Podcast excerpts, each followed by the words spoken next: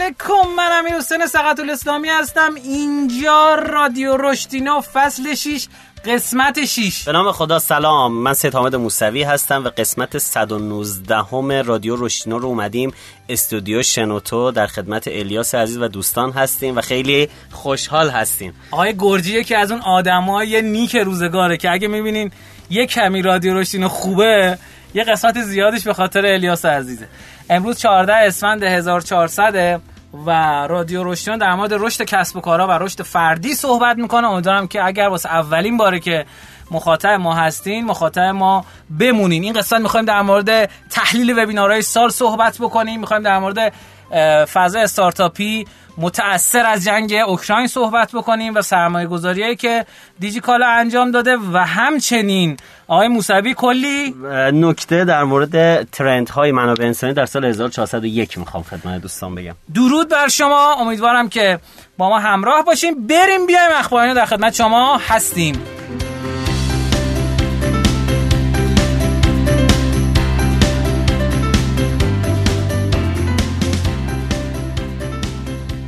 تو قسمت اخبارانه ما اخبار جدید کسب و کاری رو میگیم امیدوارم که به درتون بخوره ازش لذت ببرید.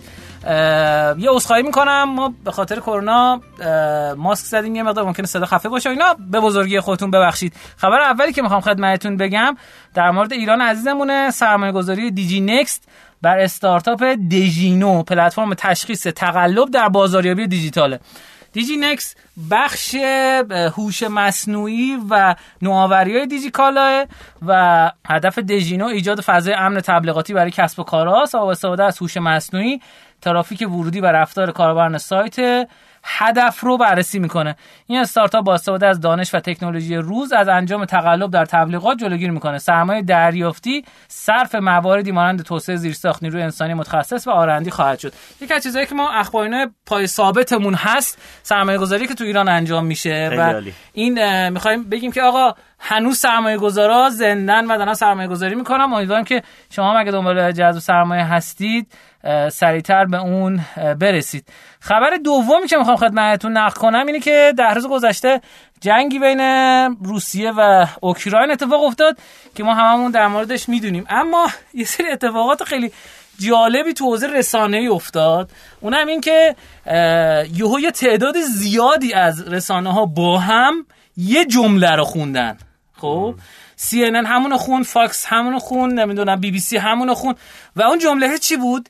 اینها عراقی یمنی و افغانستانی نیستن. اینا اروپاییان و چش آبیان موهاشو طلاییه. بله متاسفم با جمله بندی های مختلف همین محتوا. و خیلی جالب بهتون بگم. دو روز بعد از اینکه این خبرها منتشر شد از تمام این خبرگزاری ها آقای زلنسکی رئیس جمهور اوکراین درخواست پیوستن اوکراین به اتحادیه اروپا رو داد. و سه روز بعد اتحادیه اروپا قبول کرد. خب سالیان ساله. می‌خوام بگم بهتون که این اتفاق آماده کردن ذهن آدما کلی جریان داره. یه چیز جالب دیگه بهتون بگم. خیلی میگن آقا چرا مثلا آمریکا پشت اینا رو خالی کرد و فلان. یه خط لوله لوله به نام نوردیک سه از سمت روسیه قرار بود گاز بده به آلمان. و روزانه 150 میلیون متر مکعب که خیلی عدد درشتیه. این پروژه متوقف شد آلمان تحریم کرد روسیه رو و دارن از آمریکا گاز می‌گیرن. یعنی وقتی پشت جنگ رو نگاه می‌کنی و کاری که دارن رسانه ها انجام میدن یعنی قرار بوده که آقا آمریکا اون بده بشه از اون ور بودجه ناتو رفت بالا. یعنی آمریکا گفت ببین این ممکنه به ناتو حمله کنه بیایم بودجه تسلیحاتی بریم بالا. خب بودجه تسلیحاتی میره بالا از کی می‌خرن دوباره اصلا از آمریکا. از آمریکا. یعنی گاز یکی دو حمایت از اوکراین یعنی آدم اون پشت قضیه رو که نگاه می‌کنه خبرها کنار هم که می‌ذاره می‌بینه که خیلی اتفاقات جالبی هست که متاسفانه یه سری آدم این وسط فقط جونشون از دست میدن که بسیار ناراحت کننده است. اما یه سری اتفاقات تو فضای استارتاپی افتاد. من اینو فقط گفتم که یکم تو یک فضا باشیم و در مورد یک چیز صحبت کنیم. اما نرم افزار سیگنال که مدتی تو ایران اومد و ظرف سه روزم فیلتر شد به یک تاپ اپس اوکراین تبدیل شد. برای اینکه آدما با هم ارتباط برقرار کنن و بتونن خیلی سریع اتفاق براشون بیفته. و همچنین نرم افزار در از یه اتفاق جالب دیگه هم که افتاد اینکه آقای ایلان ماسک این رو پوش کرد و گفت آقا برای ارتباطات می‌تونید از این سیگنال استفاده کنید. نکته بعدی این که اومدن گفتن آقا برای اینترنت از استارلینک ما می‌خوایم استفاده کنیم. میشه این کارو بکنید فرداش ایلان ماسک گفت آقا. قابلیت دستیابی داریم از این طریق. این یه نکته. نکته بعدی mobile index برای travel به اوکراین منفجر شد. اصلا چرا؟ خب کلی اتفاقات داره میفته برای این جریان کلا در از کلی درخواست برای سفر. چرا؟ برای که آدم خواسته می‌دونن این اوکراینه که اینجوریه چجوری بوده. هزینه بهش شکلی بوده و این اتفاقات شبیه. حالا کاری ندارم. یه سری از ایرانیا رفتن پاسپورت اوکراین گرفتن. که برن اوکراین جنگ زده از اونجا فرار کنن برن لهستان پناهجو بشن. خب بعد وزارت امور خارجه ایران اعلام کرده که آقا کسایی که پاسپورت ایرانی دارن فقط می‌تونن برگردن. اونایی که پاسپورت چیز دارن دیگه نمی‌تونن برگردن. بعد یه گیر کردن اونجا. این اصلا خنده‌دار نیست من فقط از دور خشم عصبانیت که دارم میخندم. ارزم به خدمتتون که این نکته بعدی که می‌خواستم خدمتتون بگم در مورد جنگ اوکراین. و یه اتفاق دیگه ای هم افتاد. اونم این که وی پی ها تو اپستور های روسیه رفتن تاپ 10 یعنی ظرف مدت یک هفته نزدیک یک و سه میلیون نصب گرفتن. 1200 درصد رشد کردن. 10 تا اپلیکیشن برتر وی پی به خاطر اینکه خیلی از اخبار جنگ رو روس ها فیلتر کردن برای اینکه آدم ها در موردش ندونن. و یه چیز جالب دیگه این که اپلیکیشن الجزیره 167 هزار تا نصب گرفت. ظرف یه مدت خیلی کوتاهی ظرف یک هفته. برای اینکه آدم بیان در مورد اخبار و اطلاعاتی که تو این زمینه داره اتفاق میفته بدونن. می‌دونی یه جنگ اتفاق میفته و کلی جاهای دیگه اتفاقات دیگه ای میفته بله. از اون گرفتن پس گرفتن کمربند مشکی آقای پوتینه تا نمی‌دونم این ورزشکارای بیچاره چه گناهی کردن؟ مثلا چهار سال دارن تلاش می‌کنن واسه المپیک برن بعد روسیه رو تحریم می‌کنن یعنی نمی‌تونن برن تو المپیک شرکت کنن. این اصلا به نظرم این جریانه خیلی دیگه از شور که همه دره. چیز سیاسی متاسفانه بله. برعکس اون چیزی که ما فکر می‌کنیم. یک شطرنج باز ایرانی. آره اون که خیلی داغون بود خدا. دلم واقعا سوخت براش. یه شطرنج باز ایرانی. چون ایران گفته بود جلو اسرائیل حق نداری بازی کنی رفته بود. از سمت فرانسه می‌خواست بازی کنه و سر مسابقات شطرنج فرانسه هم گفته بود که حق نداری با, اسر... با روسی بازی کنه این کلا از این رو مونده از اون جا مونده شد. خیلی بعضی موقع ها آدم نکاتی به ذهنش می‌رسه که نمی‌دونه بعد چی- واقعا در این مورد نمی‌دونم چی باید بگم. خب این خبر دومی بود. اینا همه اینه که گفتم. خبر دومی بود که می‌خواستم خدمتتون بگم و خبر سومی که می‌خواستم عرض کنم خدمتتون یه خبر خوش برای کسایی که منتظر bootcamp digital marketing رشتینا بودن. bootcamp از بعد از تعطیلات عید شروع میشه. یعنی 14 هم 15 فروردین ماه شروع میشه. این دوره bootcamp digital marketing رشدینا تفاوتش با قسمت های قبلی اینه که کاملا ما سعی کردیم که یک قدم به سمت نه کاملا ولی یک قدم به سمت personalize learning بریم. یعنی به این شکل که آدم ها فقط یک اصول اولیه digital marketing رو نمی‌دونن. آدما بهشون پروژه داده میشه و این پروژه ها رو انجام میدن. کسایی که پروژهشون رو کامل انجام بدن 15 تا فضای کارآموزی ما ایجاد کردیم تو 9 تا شرکت مختلف. از جمله پیپینگ، اتاقک، والتا و شرکت های دیگه که می‌تونن برن اونجا بعد از دوره کارآموزی کنن به مدت حداقل یک ماه و این فضا می‌تونه کمک بکنه که وارد بازار کار بشن. جدا از اون مفاهیم اولیه یعنی 120 ساعت آموزشه که نزدیک 80 ساعتش آنلاینه. بعد بر اساس چیزایی که دوست دارین به اون سمت حرکت کنید. می‌تونید مسیر شغلی سئو رو انتخاب کنید مسیر شغلی سوشال مدیا رو مسیر شغلی تبلیغات کلیکی رو انتخاب کنید و بر اساس اون محتوا رو ببینید. خیلی سعی کردیم اصلا یک رویکرد جدیدی داشته باشیم نسبت به بحث آموزش. دقیقاً. و واقعا از اون فضایی که خیلی به قول معروف دنبال اینن که فقط یه سری سرفصلا رو بگن و یه دوره باشه به سمت کاربردی شدن و اون personalize learning به این معنی که هر آدم مسیر خودش رو بره جلو و متناسب با ویژگی ها روحیات و ویژگی های شخصیتیش محتوا بگیره و تو همین دوره مسیر تخصصی انتخاب بکنه و بعدش بتونه بره تو همین مسیر تخصصی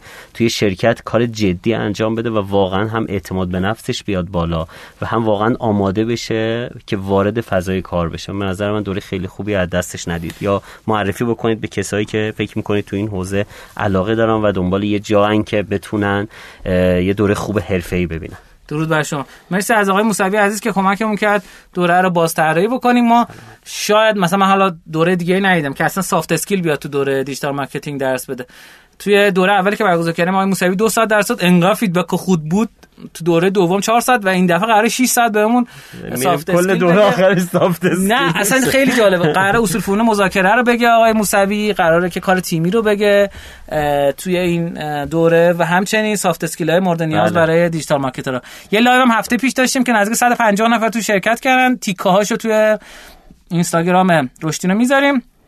جدا از این که چون زمان دوره کم زیاد شده مجبور شدیم هزینه دوره رو مقدار ببریم بالا. اما برای کسانی که شاید کمتر بتونن هزینه رو پرداخت بکنن ما یه آزمون بورسیه گذاشتیم که زمانی که شما این قسمت رو میشنوین احتمال خیلی زیاد این آزمون بورسیه در حال انجام شدنه تا 20 اسفند ماه. و نفر اول تا سوم می‌تونن رایگان تو این دوره شرکت بکنن. امیدواریم که بتونیم یک قدم به سمت این بریم که کسایی که دوره آموزشی رو میگذرونن مستقیم وارد فضای کار بشن و استارتاپ ها و شرکت ها از مهاجرت نیروها کمتر ضرر ببینن. این خبر سومی بود که می‌خواستم ارز کنم خدمتتون. بریم بیایم نکاتینا در خدمت شما هستیم.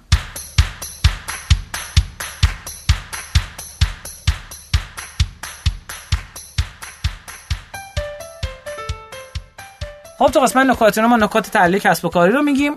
امیدوارم که براتون جذاب باشه. خب آقای موسوی چی برامون داری؟ عرض بشه حضورتون که ما یه چند هفته هستش تو بخش نکاتینو بحث کمپین The Way We Work همایش تدو داریم میریم جلو. تا حالا سه چهار تاشو معرفی کردم. امروز هم یه همایشی از season یک اپیزودی از season سه‌ش که در سال 2020 منتشر شده رو می‌خوام خدمتتون بگم. خانمی به نام خانم ایمی یو بانک دیویس عنوان این اپیزود اینه که How your unique story can get you hired.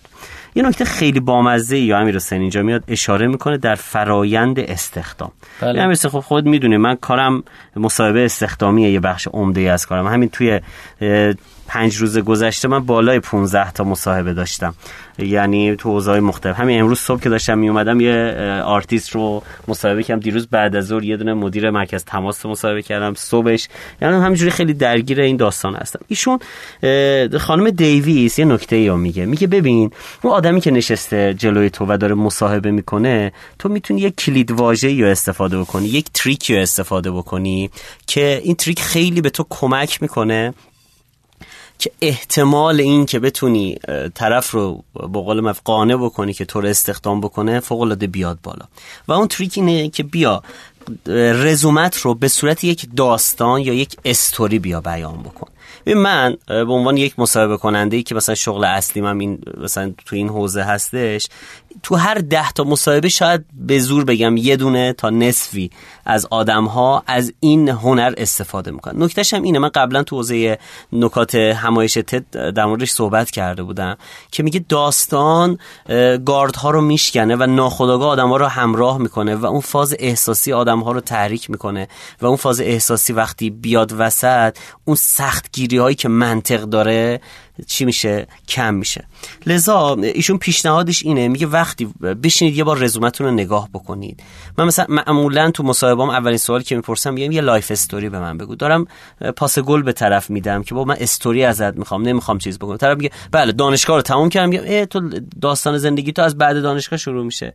یا یکم میره میگه در خانواده مذهبی چشم جهان گشودم. یعنی این داستانه بین این دوتا معمولا من موزل دارم. ولی مشک... نکته ای که می‌خوام خدمت عزیزان بگم اینه یک بار رزومتون رو نگاه بکنید و نگاه بکنید ببینید کدوم قصه موفقیت یا حتی عدم موفقیت رو می‌تونه برای اون استخدام کننده جذاب باشه که چی رو بهش نشون بده؟ به اینکه آقا شما آدم با تجربه ای هستید. شما آدمی هستید که یه بار درگیر کار شدید چالش های مختلف رو رد کردید یه جایی خوردید زمین لزوما همیشه در قله های موفقیت نبودید بالا پایین دیدید. سرد و گرم روزگار رو چشیدید و الان که اینجا هستید با این داستان دارید میاد جلو. خیلی از چیزها رو می‌تونید در این قصه بگنجونید. قصه یادگیریاتون. آره دیدم اینو بلد نیستم. رفتم یه دوره آموزشی دیدم. به درد نمیخور یه کوچ پیدا کردم مثلا یه نفر منتور پیدا کردم که ازش کمک بگیرم. اونم نشد. دیگه مونده بودم فلان. یعنی بعضی وقتا من تو خیلی از مصاحبه ها یه به خودم میام می‌بینم این طرف 20 دقیقه منو ایسکا کرده و داره چنان قصه ای برای من تعریف می‌کنه که من کاملا از اون فضای ارزیابی به عنوان یه ارزیاب اومدم بیرون. حالا میگم از جنبه منفیش نگاه نکنید. جنبه مثبت اینه که شما یه گوهر درونی دارید و خیلی وقتها این رو نمی‌تونید خوب منتقل بکنید. یا طرف دچار خطاهای شناختی میشه و متاسفانه ممکنه که شما رو شبیه باجناقش ببینه. شما رو شبیه یه آدمی که قبلا باهاش کار کرده و تجربه بدی داره ببینه. یه کلمه ای استفاده بکنید. یه جایی رو بگید. بگید من فلان مؤسسه کار کردم. این از اون مؤسسه خاطره بد داشته باشه. و هزار یک قصه ای که ممکنه طرف واقعا اون طلای وجود شما رو نبینه. بله. قصه گویی و استوری تلینگ به شما کمک می‌کنه که خیلی از این خطاهای احتمالی طرف مقابل رو بپوشونید و خیلی کمک می‌کنه که میزان پذیرش طرف مقابل اون مصاحبه کننده رو نسبت به شما نسبت به توانمندیاتون بالا ببرید. یه بار دیگه میگم عنوانش هست How Your Unique Story. چگونه اون داستان unique اون منحصر به فرد شما can get you hired باعث استخدام شما می شود سیزن سه مجموعه The Way We Work رو سرچ بکنید. بنویسید The Way We Work به علاوه همایش TED TED.com اینو میاره مجموعش تو سیزن سه هستش خانم ایمی یو بانکس دیویس. خیلی ممنونم. درود بر شما متشکرم ازتون. خیلی جذاب و شنیدنی بود. نکاتینو اولی که بنده می‌خوام در خدمتتون باشم گزارشی هستش که این سمینار منتشر کرده. ولی خب اینقدر این گزارش بزرگه برای سال 99 اینقدر این گزارش بزرگه که شما می‌تونین تعمیمش بدین به کل فضای وبیناری کشور. با نزدیک فکر کنم 80 هزار تا ویو ماهانه که این سمینار داره. و من سایت دیگه ندیدم انقدر ترافیک داشته باشه. حالا اگه پلتفرم در نظر بگیریم که خب پلتفرم های مثل اسکای خب نمایش بیشتری دارن چون مدارس هم ازشون استفاده می‌کنن. اما نکته جالبی که گفتن این که تا آخر سال 99 جمعیت کاربران این سمینار شده 350 هزار نفر. بیشترین تعداد کاربران تهران البرز زنجان سمنان قزوین قوم و مرکزی بوده. و کمترینش همدان کردستان ایلام و کرمانشاه بوده. خیلی عجیبه برای من. نکته بعدی این که بیشترین کسانی که وبینار شرکت کردن 25 تا 35 ساله بوده. بعد کمتر از 25 ساله بوده بعد 35 تا 45 ساله بوده بعد 45 تا 55 ساله بعد بالا 55 سال واقعا داشتیم. و نکته جالبتر این که تو سال 99 وبینارهای حوزه روانشناسی 2100 درصد رشد داشتن بله. لحاظ تولید. 1800 درصد مالی و سرمایه گذاری و 1750 درصد ورزشی. این خیلی جالبه. و نکته جالب ترم اینه که نسبت کاربران مرد به زن 70 به 30 بوده اما تو کاربران شده 48 به 51 خانم ها 48 و اساتید هم 21 به 78 که اینجا نشون میده که خانم ها خیلی می‌تونن در اصل بیشتر تو این حوزه وارد بشن. و کسی که بیشتر این چیز هم خریده اول این گزارش خیلی کامله. پیشنهاد می‌کنم شما به عنوان یک کسب و کار گزارش بدید از این نشان دهنده شفافیت و شفافیت تو جامعه که خیلی کمتر شفافیت مرسومه خیلی بیشتر دیده میشه. دیده میشه دقیقا. که اسمش گشته وبینار و سلطنه. 24 میلیون تومن تو سال 99 وبینار خریده. آ یه نفر آدم یه نفر آدم شاید سازمانه. سال شاید. نفر دوم وبینار رو دوله 14 میلیون و نفر سوم با اختلاف کم وبینار ممالک 13 میلیون خرید کرده. این اما نکته دو نکته آخری که می‌خوام بگم پر ثبت نام ترین وبینار است رویداد آنلاین vision که برگزار کننده ژاکت بوده با مدرسین آقای رضا شیرازی و حامد زمانی پر ثبت نام ترین وبینار سال 99 بوده. وبینار استراتژی پولساز در اینستاگرام برای آقای حمید سباقی دوم بوده و وبینار قراردادهای SEO برای مدیران که آقای عادل طالبی برگزار کردن سوم بوده. چهارم وبینار آموزش گوگل آنالیتیکس آپدیت 2020 چهارم بوده آقای افشین زندی و وبینار SEO آنچه که هست آنچه که نیست. دوباره آقای طالبی برگزار کننده نشر برایان پنجم بوده. آقای عادل طالبی دو تا رتبه رو اینجا داشته. چیزی که به نظر می‌رسه که اینا روی داداش بیشتر رایگانه. و توی ده تا اولی که دیگه هم دارن. وبینار digital marketing باید ها و نباید ها. آقای عادل طالبی. آقای حمید سباقی هم جالبه یه دیگه هم هست. تو وبینار 29 ایده برای ساخت استوری های پولساز. و یه چیزی که وجود داره اینی که اینا ثبت نامیا بود. اما پرفروشترینا اینا نیستن. اصلا پرفروشترینا تو فضای دیگه این دوره آنلاین طراحی داخلی آغاز تا پایان یک پروژه طراحی داخلی در شهر آمستردام برگزار کننده آکادمی بین‌المللی یونیک. یونیتک سروین آره. بیات. خانم سروین بیات که خب البته خب ایشون فکر کنم خواهر همون خانم بیاتن یا خانم اون آقای فوتبالیستان نمی‌دونم. من اصلا این فوتبالیستا آه خواهر خانم ساره بیات هست آره. ربط نیست یعنی. آره آره. این می‌تونه بی ربط نباشه. و وبینار بررسی بورس تهران در شهریور 99 مجموعه آموزش بورس مدرس هومن مقرازی و وبینار صفر تا صد آموزش ارز دیجیتال به اضافه بورس به اضافه فارکس بنیادی به اضافه تکنیکال. هر آنچه از امیر رمزلی ارز می‌دونی که آقای رمزلی خیلی اسمش جالبه تو حوزه رمز ارزا دیگه. رمزلی رمز علیه خب؟ بچگی می‌دونستن این می‌خواد تا پنجمین باری که این شنیدم می‌گفت رمزلی خوبه من فکر می‌کردم که دارن مثلا چیز می‌کنن. ایسکامونو میگن. و فهمیدم نه اسمش بنده خدا اینه. بعد این خیلی جالب بود. وبینار سه روزه آنلاین تکنیکای طراحی لوکس و چیدمان حرفه‌ای به خانم شیما خسروی تکنیکای طراحی لوکس. وبینار خوانش و صحنه با باران نیکراه که همون یونیتک دوباره برگزار کرده جالب جز پنج تا اول آکادمی یونیتک دو تا وبینار پرفروش داره. پس مهم نیست من شما بتونید فروش. یکی دیگه هم داره. مدرس محمود دولت آبادی. دوره آنلاین تجربه خلاق ادبیات با استاد محمود دیگه. استاد محمود دولت آبادی نفروشه دیگه کی بفروشه؟ آقا می‌خواین خوب بفروشین آکادمی بین‌المللی یونیتک بکنه خوب میفروشن. و خب این خیلی جذابه دهمیش هم آقای آقای هورایی مشتبه هورایی. جامعه تربیت فرزند. دورش رو رفتم. آره خیلی آدم ارزشمندی هست خب خدا حفظش اینا دیگه ازش رد میشیم و یه نکته ای هست کجاها شلوغ تره؟ میانگین ثبت نامی اینا فکر کنم برای شما جالب باشه. میانگین ثبت نامی در وبینار رایگان بر دسته بندی بیشترین حوزه حوزه بازاریابی بوده. چون البته خب خود آدما دارن تو حوزه بازاریابی درس میدن دیگه همون رو نتونن انجام بدن که دیگه هیچ. 247 نفر میانگین استارتاپی و کارآفرینی از 5 مالی و سرمایه گذاری 155 خب من میگذرم از این می‌تونید توی کانال خود ای سمینار این رو دریافت بکنید اما نکته دوم و آخرین نکته که می‌خوام امروز خدمتتون بگم آقای راب کنی یه یوتیوبره که تو 14 سالگی پدرش ولش کرده. حالا که بزرگ شده یه کانال یوتیوب داره به اسم دد How do I یا بابا چیکار کنم؟ و توش چیزایی رو یاد میده که معمولا پدرها به بچه هاشون یاد میدن. مثل اصلاح کردن صورت پنچرگیری بستن کروات. و جالب بهتون بگم سه میلیون عضو داره و تقریبا ماهی 20 هزار دلار از کانالش درآمد داره. این خودش چون این درد رو چشیده حالا سر کرده این رو به آدم های دیگه هم یاد بده و تونسته اون نیش مارکت خودش رو پیدا کنه. و خیلی این داستان واسه من باز نگاه کنم یه قصه داره پشت این داستان. این داستان خیلی می‌تونه تاثیرگذار باشه. و این نکاتینه آخری بود که می‌خواستم خدمتتون بگم. امیدوارم که از کنار وقایعی که اطرافتون اتفاق میافته اطرافمون اتفاق میافته ساده رد نشیم. تحلیلش بکنیم.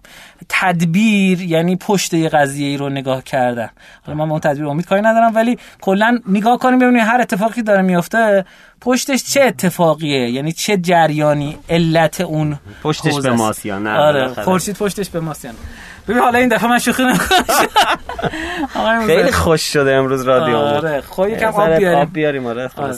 خب متشکرم که نکات اینا رو گوش دادین. بریم بیایم. آموزینا در خدمت شما هستیم.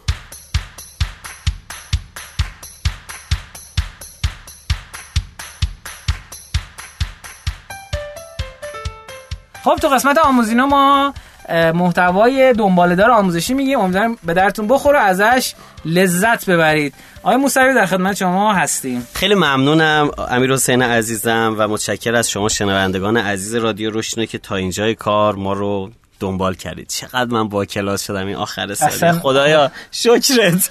خدا این با کلاسی رو از ما آره. نگیر. آقا من می‌خوام یه مقدار در مورد ترند های منابع انسانی که تو این چند وقته هم تو دنیا رصد کردم هم تو ایران صحبت بکنم. خیلی سنگینه ها. یعنی ادعاهای بزرگی امروز می‌خوام بکنم. بله. و می‌خوام پنج تا توصیه در مورد اینکه آقا هم مدیران منابع انسانی از اینجا به بعد مخاطب من هستن هم مدیران کسب و کار استارتاپ هم آدم هایی که تو حوزه استارتاپی و تو حوزه منابع انسانی یه جورایی درگیر هستن می‌تونن مخاطب این صحبت های ما باشن. بله. پس موضوع این قسمت من پنج توصیه در, مو در حوزه منابع انسانی برای سال 1401 هستش. این پنج تا رو سعی می‌کنم خیلی سریع براتون مرور کنم و توضیح بدم. یک ما در بخش منابع انسانی یا عالم مدل داریم. مدل های مختلفی که توسط مؤسسات مختلف ارائه شد از مدل نخونه مکنزی بگیر تا نمی‌دونم ماتریس لیدرشپ بگیر تا ابزارهای مختلفی که توسعه پیدا کردن و خیلی وقتها من می‌بینم مدیرای منابع انسانی و شرکت ها و سازمان ها یک مدلی که می‌بینن خیلی ذوق می‌کنن و دیگه شرکت رو می‌برن به سمت اون مدل رو و اون مدل رو پیاده سازی می‌کنن. الحمدلله این شرکت های نرم افزاری هم رو هوا می‌گیرن براش تولز درست می‌کنن و میارن میفروشن و همه خوشحالیم ولی نمی‌دونم چرا نیروها انقدر ناراضی چرا همه آره حالا اس نبریم به نظرم. بذار... از ها بله. بله خب. کدو خیلی جالبه نه بس مثلا چیز نیست می‌خوام یه مقدار روی متد ها صحبت کنم. بیشتر من الان ترند می‌خوام بگم. ببینید عزیزان آدم ها روز به روز پیچیده تر شدن. به من تجربه کار با دهه پنجایی و دهه شستی ها رو زیاد داشتم. و تو چند سال اخیر با دهه هفتادی ها و بعضا با دهه هشتادی ها دارم کار می‌کنم. الان من امیر حسین تو شرکتی هستیم که یکی دو نفر دهه هشتادی داریم ما اونجا. لذا آدم ها روز به روز دارن پیچیده تر میشن. و راستشو بخواید مدل ها درست ابزارهای خوبی هستن برای تحلیل. ولی اینکه کل شرکت تو مبتنی بر یک مدل مخصوصا حوزه منابع انسانیت رو رو مدل سوار بکنی دوچار یه خطای بزرگ خواهی شد و اون که خیلی وقتها آدم ها تو قالب مدل های تو نمی گنجن و به زور می‌خوای اینا رو فیت بکنی و اتفاقی که میفته اینی که آدم ها دل زده میشن. آدم ها تو این همه هزینه می‌کنی وقت می‌ذاری که efficiency سیستمت بره بالاتر آدم ها engage تر بشن آدم ها حال بهتری داشته باشن ولی این برعکسش اتفاق میفته بس نکته اولی که می‌خوام بگم یه مقدار آدم ها رو پیچیده تر از مدل های ثابت از ابزارها و نرم افزارهای ثابت ببینیم. امیر من یه شرکتی رفتم برای مشاوره پارسال. بله. من دعوت کردن یکی از شرکت هایی بود که زیر مجموعه وزارت ارتباطات بودش. مدیر عامل شرکت اینا بودش که سوئیس درس خونده بود و چند سال کار کرده بود و تو حوزه اسکاندیناوی کار کرده بود. به من گفت ببین آقای موسوی من یه سری دستبند برای طراحی کردم دستبندهای RFID بچه ها که تو شرکت میچرخن من سر ماه حساب می‌کنم که این آدم مزد چند بار سرویس بهداشتی رفته چند بار از این در رفته بیرون و اومده تو و من analytical human resource رو اینجا پیاده کردم و همه رو متر می‌کنم. بعد گفتم مثلا چجوری گفت مثلا این در ده هزار بار باز و بسته بشه خراب میشه. نقش آقای اسلامی تو این ماه مثلا دوازده ده هزارم زب در قیمت دره. و اینو حساب می‌کرد و براشون چوتکه مینداخت.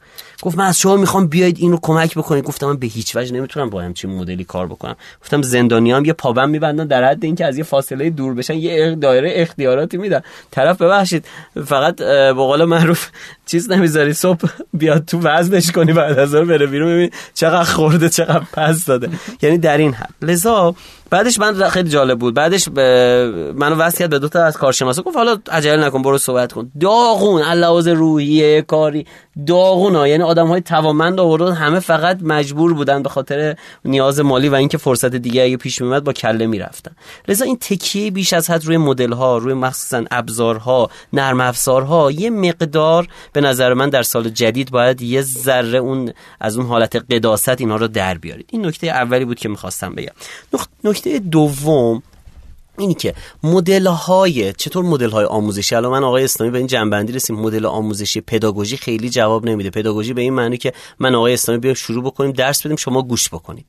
دیدیم آقا مدل مدلی باید باشه که تعاملی باشه. شما هم برید درگیر بشید. اصلا شما انتخاب بکنید چه شکلی می‌خواد یاد بگیرید. ببین همینو بیاری تو فضای کار. فضای کسب و کارها به سمتی داره میره که آدم ها مخصوصا ده هفتادی ها و به تبع ده هشتادی ها اینها اختیار بیشتری می‌خوان برای کار کردن. یعنی مثل سابق آدم ها قانون پذیر آینام پذیر نیستن. بله. لذا این ساعت کار شناور رو نمی‌دونم موارد این چنینی خیلی داره جذاب میشه همه جا و نه تنها قبلا یه option بود الان جزو اوجب واجبات یعنی کسی که اینجوری نباشه خیلی از این شرکت ها اصلا نمیرن آدم ها لذا نکته دومی که می‌خوام عرض کنم خدمت عزیزان اینی که برای سال جدید باید اختیار بیشتری برای آدم ها قائل بشید که خودشون انتخاب بکنن روش انجام کارشون خب ممکن تو بعضی از کارا نشه مثل بچه های حسابداری خیلی از واحدهای دیگه امور اداری اینا رو بذارید کنار که مجبوریم. ولی تو خیلی از کارها ما می‌تونیم یه مقدار دایره اختیارات آدم ها رو زیاد کنیم. الان اینجا ممکنه بگید آقای موسوی واسه خود حرف می‌زنی یا دایره اختیار زیاد کنم؟ خب نمیشه جمعش کنم. هر کی خودش میاد میره سیزده به در میشه سر کار. اینجاست که استفاده از ابزارهای کنترلی و نظارتی مثل ابزار اوکیار که چند قسمت پیش در موردش صحبت کردیم که کمک می‌کنه برنامه آدم ها رو و اون نتایج خروجی آدم ها رو با هدف ها هم راستا بکنیم اینجا جواب میده. اینجا KPI گذاری برای آدم ها جواب میده. یعنی به جای اینکه من بیام آدم رو طبق شرح وظایفش بخوام آقا شما ساعت 8 اینجا باش تا 5 اینجا باش این کارا رو هم انجام بده. ازش خروجی بخوام. بگو آقا من از تو توقع دارم این شاخصه رو بزن این KPI رو بزنی. طبق این OKR این سه تا آیتم مربوط به تو یا واحد تو میشه. با این ببرید جلو. لذا من پیشنهادم به عزیزان اینه که برای سال جدید اختیار رو بیشتر بکنید. و از اون طرف برای اینکه از دستتون در نره ابزارهایی مثل OKR و یا KPI رو توسعه بدید. دوستانی که تو این دوتا حوزه سوال دارن دو سه قسمت قبلا در مورد OKR و KPI مفصل صحبت کردم. نکته سوم یه مبحثیه که اکثر کارفرما امیر این مشکل رو دارن و اون داستان جنگ برای استعداد هاست. الان من با یکی از شرکت هایی که کار می‌کنم مدیرامش به من میگه میگه فلانی head hunt کن اینو برای من اونو head hunt کن. یعنی همه دنبال اینی که آقا انگار ما یک سبد محدودی از استعداد داریم و همه دنبال اینند و اون بنده خدا اون وسط مونده خلاصت نمی‌دونه به کدوم سمت بره. لذا یکی از موزلای بزرگ حوزه منابع انسانی توی کسب و کارها مخصوصا کسب و کارهای جدید مثل مثلا مباحث استارتاپ یا حوزه دیجیتال و اینها موزلشون پیدا کردن آدم های توانمنده می‌خوام یه پیشنهاد به عنوان کسی که یه مقدار تو این حوزه چند تا پیرن کوچولو بیشتر پاره کرده خدمتتون داشته باشم. یه مقدار رنج و به قول معروف وسعت گشتن دنبال استعدادتون رو یه ذره wide تر ببینید. ببین این که من برم متخصص digital marketing با توانایی کار SEO در حوزه فلان 20 سال انقدر نرو انقدر باریکش کنم حوزه گشتنشو معلومه به چهار نفر آدم می‌رسم که یازده نفر دیگه هم دنبال اون چهار نفرم بعد مجبورم یه عددهای عجیب غریب نجومی از مدیرعامل بالاتر بهش بدم که اون آدم وردارم بیارم. نکته مهم اینه. یه وقت می‌بینی کارت خیلی لنگه خیلی واجبه. خب اون وقت میارزه. بله. این کار باید بکنی. هر جور شده باید بری امتحان کنی طرفو بیاری. ولی نکته مهم دیگه اینه که بابا خیلی از ماها می‌دونیم تو شش ماه آینده احتمالا نیازمون به این 5 تا تخصص به این 6 تا توانمندی و به قول معروف داریم. اینجاست که خارجی ها میگن big diversity of talents دنبال تنوع آدم هایی که داره تنوع استعدادی هستن بگردید. یعنی چی؟ یعنی طرف توانایی ارتباطی داره توانایی آنالیتیکال هم داره. ولی لحاظ بار تجربی و بار دانشی خیلی خفن نیست. بدونید این حوزه آموزشش چون اگه آدم یادگیرنده ای باشه به راحتی می‌تونید تو سه ماه چهار ماه پنج ماه این آدم رو به صورت کارآموز اینترن بیارید زیر دست آدم توانمند بذارید و رو اون حوزه تخصصی تو کار رشدش بدید بیاید بالا. این چند تا مزیت داره. یک آدم های این شکلی نسبت به اون آدم متخصصا بیشترن. دو ارزون ترن سه نازشون کمتره. خیلی به قول معروف چیز ندارن. ادعاهای عجیب غریب ندارن. توقعهای عجیب غریب ندارن از شما. به خاطر همین یادگیرندگیشون هم بیشتره. تو وقتی یه آدم top senior داری میاری با حقوق سی میلیون تومن مگه میشه کسی به این چیزی بگه؟ اصلا از کسی چیزی یاد نمی‌گیره. این و مشکل بزرگ اینه که این آدم مثلا از اکوسیستم فرض کنید FMCG از حوزه خرده فروشی اومده تو اکوسیستم booking خب این معلومه خیلی از نکات اینجا رو بلد نیست. من دیروز با این بنده خدا که صحبت می‌کردم ایشون senior حوزه یه چیز بود امیر حسین پرواز بود تو علی بابا کار می‌کرد. الان می‌خواد بیاد توی شرکتی تو حوزه هتل و اقامتگاه و بومگردی کار بکنه. خب ببین مثلا خودش خیلی صادقانه به من گفت من تو این حوزه senior ام 59 تا آدم زیر دستش بود امیر حسین. این آدم به من میگه آقا جان من تو حوزه مثلا هتل باید بیام وایسم یاد بگیرم. چون اونجا یه ذره مدلش فرق می‌کنه. گفتم خب تو علی بابا یاد نگیر گفت تو علی بابا اینقدر سرم شلوغ بود اصلا نمی‌رسیدیم. یکی دوبارم رفتم با این بچه‌ای که مثلا حوزه هتل و اینها کار می‌کردن یه مقدار گپ زدیم ولی باز نتونستم اینقدر که باید تجربه بگیرم خب این آدم اینجوری بود. بقیه های اینجوری هم. من اینقدر با این سینیورا کار کردم که مگه میشه حرف زدم من سی دیدم یه جوری صحبت می‌کرد میگه آقا بعد از مثلا بنیانگذاران گوگل خب آقای سیگر برین. و منم دیگه. یعنی اگه می‌شد به این حرف زد. یه نکته بخواسته بگم. ما یه جلسه داشتیم با یه بنده خدایی. یه انتقاد خیلی کوچیک کردیم بهش. بنده خدا سیتوه گفت همراه اول دیدی من نوشتم. باورتون نمیشه. سه نفر دیگه شاهدن. خب. گفت بانک این چیزه چیه؟ مال بانک سامانه یه دونه رو انداخته جدید. بولی بانک رو دیدی من نوشتم. گفتم آقا مگه اینا همه یه دونه دیولپر داره؟ بعد تو نه همه رو تو نوشتی. بعد تو دو سال اخیر تو اینجا بودی. کجا اونا رو نوشت؟ اصلا اونا رو تو روزای تعطیل می نوشته. آره. اصلا می‌دونی این چیز این حسه بعد جالبه این بنده خدا هفتاد و هفتاد و سه یا چهار بود. سمی بوده برای خودش دیگه. آره. خیلی از ایناست که هنوز چی میگم؟ قوره نشده معویز شدن. خیلی خطر. سر همین میگن دیگه. کلا با سینیور کار کردن خیلی سخته. لذا و توصیه سومم اینه که بگردید دنبال آدم هایی که تنوع استعدادی دارن و نترسید از اینکه اینا یه وقت نیان کار بمونه و این داستان ها رشدشون می‌دید و رشد می‌کنن تو سیستم و یادگیرنده باشن سریع یاد می‌گیرن میان بالا. شک نکنید این رو. نکته چهارم در مورد سیستم پرداخته عزیزان ما تو دوره زندگی می‌کنیم. با ده هفتادیایی داریم کار می‌کنیم که اینها دنبال هیجانن تو زندگیشون. دنبال تغییرهای هر روزن. زود خسته میشن زود بی انرژی و بی انگیزه میشن. لذا این که یک من مدلی دارم حق عائله مندی حق ایاب و ذهاب نهاری فلان. بابا بسته اینا بذارید که اینا به عنوان base باید باشه. یه مقدار در سال جدید رو سیستم های متنوع پرداخت پاداش و جبران خدمت کار بکنید. ما پدیده ای داریم به نام gamification که استادش اینجا کنار بنده نشسته. در روز پیش دورش رو برگزار کرده توی خلاصه. کجا بود دوره؟ توی زاویه. زاویه بودش. آره. gamification مکانیک هایی داره ابزارهایی داره که می‌تونید این رو بیارید در حوزه پرداختش ازش استفاده بکنید. باید خیلی جذاب باشه. آیتم های جذاب رو KPI هاتون بیاید پاداش بذارید روی عملکردهای فردی عملکردهای تیمی بعد event بذارید رویداد بذارید جایزه بدید. با این چیزها می‌تونید آدم ها رو های لول نگه دارید های انرژی نگه دارید و به سمت رشد ببرید اینها رو. بدونید که بخش پرداخت برای کارکنان جوان خیلی مهمه.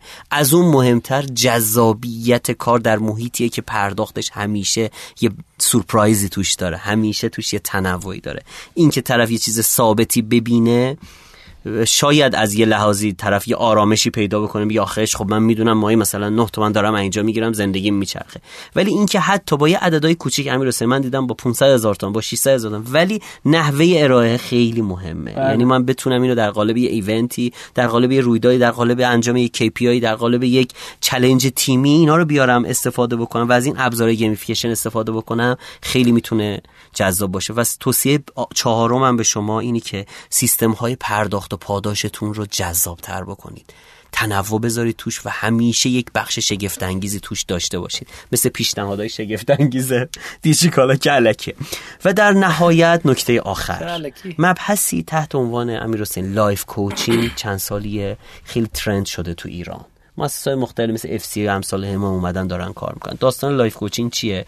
میگه ببین تو یه بخشی از زندگی داری کار می‌کنی یه بخشیش داری حال می‌کنی یه بخشیش تو زندگی یه بخشش حوزه توسعه فردی خودته.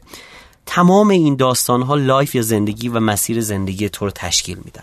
من برای این میام تو رو coach می‌کنم که کمکت کنم تو دره های زندگی تو اون بیابونای زندگی کم نیاری به قول معروف گم نشو این داستان ها شرکت های موفق دنیا و چند تا شرکت موفق داخلی من آمارشون که گرفتم این مبحث life coaching رو آوردن تو خدمات و سرویسی که تو حوزه منابع انسانی دارن به کارکنان میدن. امیر حسین چه اشکالی داره؟ من یه آدم بیارم دو ساعت یه جلسه برای بچه های شرکت بذاره مخصوصا اون لو لولا اون کارمندای استاف ما اون صف اونایی که تو عملیات دارن کار می‌کنن و اینها. بگی آقا الان تو این دور زمونه پولتون رو چیکار بکنید؟ اگه پس اندازی دارید برید سکه بخرید یا برید رمز ارز بگیرید یا مثلا برید مسکن مهر ثبت نام بکنید چه اشکالی داره مثلا در حوزه سلامت بدن مثلا یه آدمی بیاین در مورد ارگونومی برای ما صحبت کنه بعد بیاد چهار تا تمرین عملی انجام بده. خب بچه‌ها پشت صندلی زیاد میشینید کمرتون اینجوری آسیب میده. پاشید یه حرکتی بزنید چه اشکالی داره؟ مثلا دارم میگم ما بیایم در مورد حوزه ارتباط موثر. به من الان توی یکی از شرکت ها چهار پنج تا جوون هستن من میرم. اینا هر دفعه میام یا آره اون مثلا من با خانومم دعوام شد من با نامزدم فلان کردم. یعنی دنبال یه آدمیه که و این بیشتر time ش داره تو اداره میگذرونه و میره تراپی و این داستانا. ولی چه اشکالی داره؟ من اون خدمات تراپیه رو اون خدمات ورزشیه رو اون خدمات financial و مالیه رو بیارم یه جورایی یه سری coach رو بیارم تو مجموعه add کنم. ببین بعضی میگن او تو پول از کجا بیارم بابا به خدا انقدر عدد نمی‌بره. تو یه آدمه مثلا توانمند در حوزه سرمایه گذاری های فردی و ورداری در سال دو تا دو ساعت ورداری بیاری مگه چقدر هزینه میشه؟ اصلا بگو مثلا ساعت یه میلیون هم بگیر. چهار میلیون در سال برای یه شرکت 60 70 نفره 50 نفره اصلا عددیه. پول آب برقتون هم نمیشه. لذا من پیشنهاد می‌کنم داستان life coaching رو یعنی چی؟ یعنی وارد حیطه زندگی شخصی کارکنانتون بشید. نه اینکه خودتون دخالت بکنید. آدمهایی رو بیارید که این ویژگی رو داشته باشن و کمکشون بکنن. حالا اگه خود بچه منابع انسانی می‌تونن کمک بکنن خود نمی‌تونن آدم بیارن coach بیارن مربی بیارن مدرس بیارن. داستان life coaching مهمه برای کارکنم و این که من بدونم تو شرکت به من داره اهمیت داده میشه تو برای اوقات فراغتم.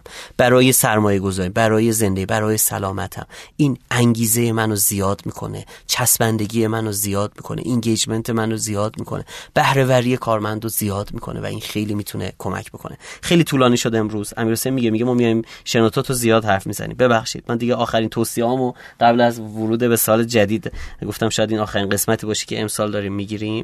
گفتم داشته باشم. یه بار سری مرور می‌کنم. من پنج تا توصیه برای مدیران منابع انسانی برای مدیران کسب و برای تمام کسایی که در حوزه اچ آر دارن کار می‌کنن برای سال 1401 آوردم براتون. یک خیلی رو مدل تمرکز نکنید آدم ها خیلی پیچیده‌تر از اون حرفایی که به قول معروف تو این مدل ها زده میشه. استفاده بکنید ولی خیلی روش سوار نشید. دو یه مقدار اختیار عمل بچه ها رو بیشتر بکنید و برای نظارت از ابزارهای مثل شاخصه های کلیدی عملکرد KPI یا OKR رو اینها استفاده بکنید. سه خیلی اگه مجبورید برید دنبال تیپ های سینیوری و آدم های تلنت و هت هانت کردن و جنگ استعداد. تو لول هایی که می‌دونید تا چند ماه دیگه ذره هواخور دارید وقت دارید برید آدم هایی با تنوع استعدادی رو پیدا بکنید و رو تربیت و آموزش اینها وقت بذارید. اینا خیلی بر شما آوردشون از اون آدم ها بیشتره. چهارمیش بحث متنوع کردن سیستم های پرداخت پاداش از ابزاری مثل gamification استفاده بکنید و در نهایت مبحث life coaching رو بیارید وارد حوزه کاریتون بکنید و آدم ها خوشحال میشن از اینکه کمک بکنید که زندگی بهتری داشته باشن. نه اینکه فقط زندگی شغلیشون برای شما اهمیت داشته باشه. ایشالله که سال جدید سال خیلی خوبی باشه برای عزیزان و براتون بهترینا رو آرزو می‌کنم. سالی به دور از کرونا و به دور از ناراحتی و پر از پول و خوشحالی و شادی و موفقیت. دم شما گرم. مرسی. درود بر شما. متشکرم. خیلی شنیدنی و جذاب و به دلنشین. قرار شد که من یک نکته حک رشدی بگم از کتاب آقای علایالدین هپی که نظرتون رو بدین در موردش. می‌دونم که گوش میدین دارم می‌بینم آمار رو ولی اینکه نظر نمیدین احتمالا چون از جایی که دارین میشنوین شاید جای نظر سنجی نداره یا زمانش مناسب نیست. اما یک نکته بخوام خدمتتون بگم. اومدن 500 تا ویراستار سایت های آنلاین و خبرگزاری آنلاین رو جمع کردن. از سایت های مثل BuzzFeed، Time، Lifehacker، Scientific American، TechCrunch و از اینا یک سوال پرسیدن. گفتن که چه, جو، چه بخشی از یک محتوایی که شما منتشر می‌کنید چه از این content براتون جذاب بهترین قسمتشه؟ اینا توی نظرسنجی شرکت کردن. جالبه بهتون بگم 39 درصد گفتن exclusive research ها یعنی تحقیقات اختصاصی که خود اون شرکته داره انجام میده و محتوایی که داره تولید می‌کنه اون بخش بیشترین اهمیت داره. breaking news ها یا خبرهای مثلا فوری یا خبرهای داغ 27 درصد relevant content ها اگه با اون خبرگزاری محتوای مرتبطی وجود داشته باشه 19 درصد و emotional story ها یا داستان احساسی 15 درصد. یه نکته جالبی یه بند خدایی می‌گفت میگفتش که همه خبرنگارها دنبال خوراکن دنبال محتوای جذابن. اینکه شما بهشون محتوای جذاب و خوراک بدین این می‌تونه باعث بشه که بدون پول آنچنانی بدون اتفاق خاصی در اصل بتونید بیاین بالا. پی خیلی از پیار کمپینا انقدر آنچنان پول خاصی نمی‌بره. شاید فقط تو یک سایت منتشر بشه. ولی اگر محتوا خوب باشه خیلی از سایت های دیگه هم میان. بله. هم بازنشرش می‌کنن. و خب... چیزی که زده میگه چجوری احتمال گرفتن خبرگزاری ها رو 39 درصد افزایش بدیم. این title ی بود که در خدمت شما هست خب تو این قسمت برنامه ما از خانم نازنین خجسته می‌خوایم که بخش بعدی کتاب راست راست چپ آقای گری واینر چاک رو بخونه. بریم بیایم در خدمت خانم خجسته هستیم.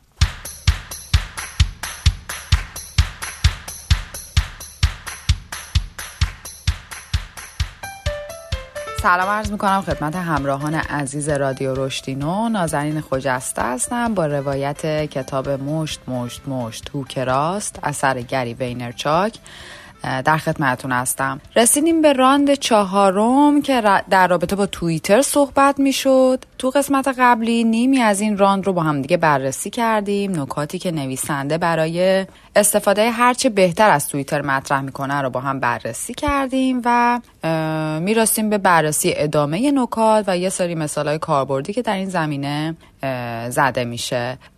نکته های بعدی که نویسنده بهش اشاره می‌کنه این هست که چجوری بتونیم از روندها برای زدن هوک راستمون استفاده کنیم.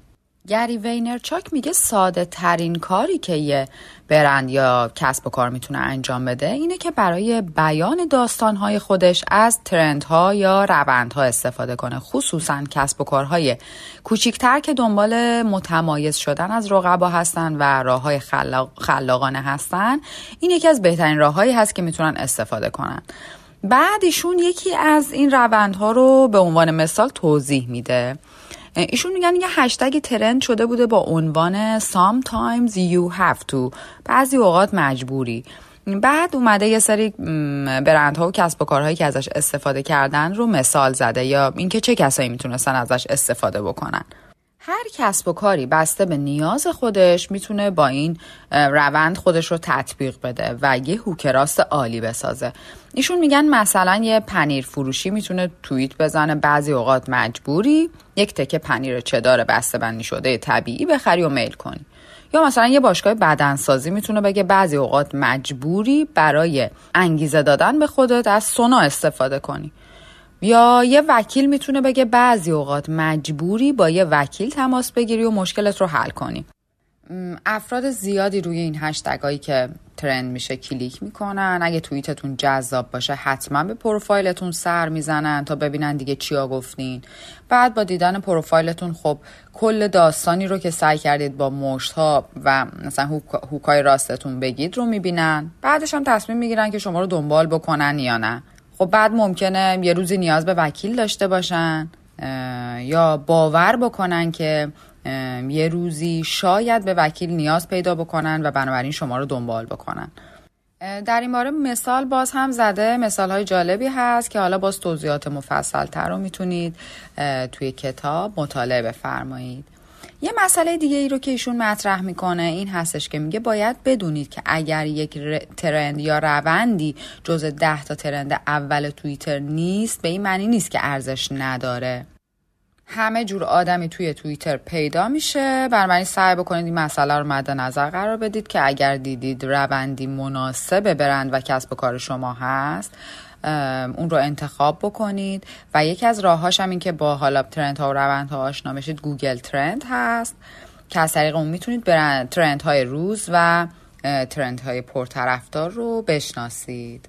خب میریم سراغ نکته بعدی که ایشون مطرح می‌کنه. با این عنوان که هشتگ ها رو با دقت انتخاب کنید. بحث هشتگ گذاری کلا بحث پر سر و صدایی تو اکثر پلتفرم ها احتمالا تو اینستاگرام اگر کار می‌کنید زیاد باش برخورد کردید که چند تا هشتگ بذاریم درسته هشتگ های مرتبط بذاریم یا نذاریم یا حالا مسائلی در این رابطه که حالا گری وینرچاک این مسئله رو توی توییتر بهش اشاره می‌کنه. و البته نکاتی رو که میگه کلا نکاتی رو که تو هر کدوم از پلتفرم ها مطرح می‌کنه این قابلیت رو داره که بتونید توی کل به اصطلاح پلتفرم های شبکه های اجتماعی ازش بهره ببرید. ایشون میگه انتخاب هشتگ خودش یک مهارته. شما نمی‌تونید هر چیزی رو بردارید کنارش یه هشتگ اضافه کنید و منتشر کنید.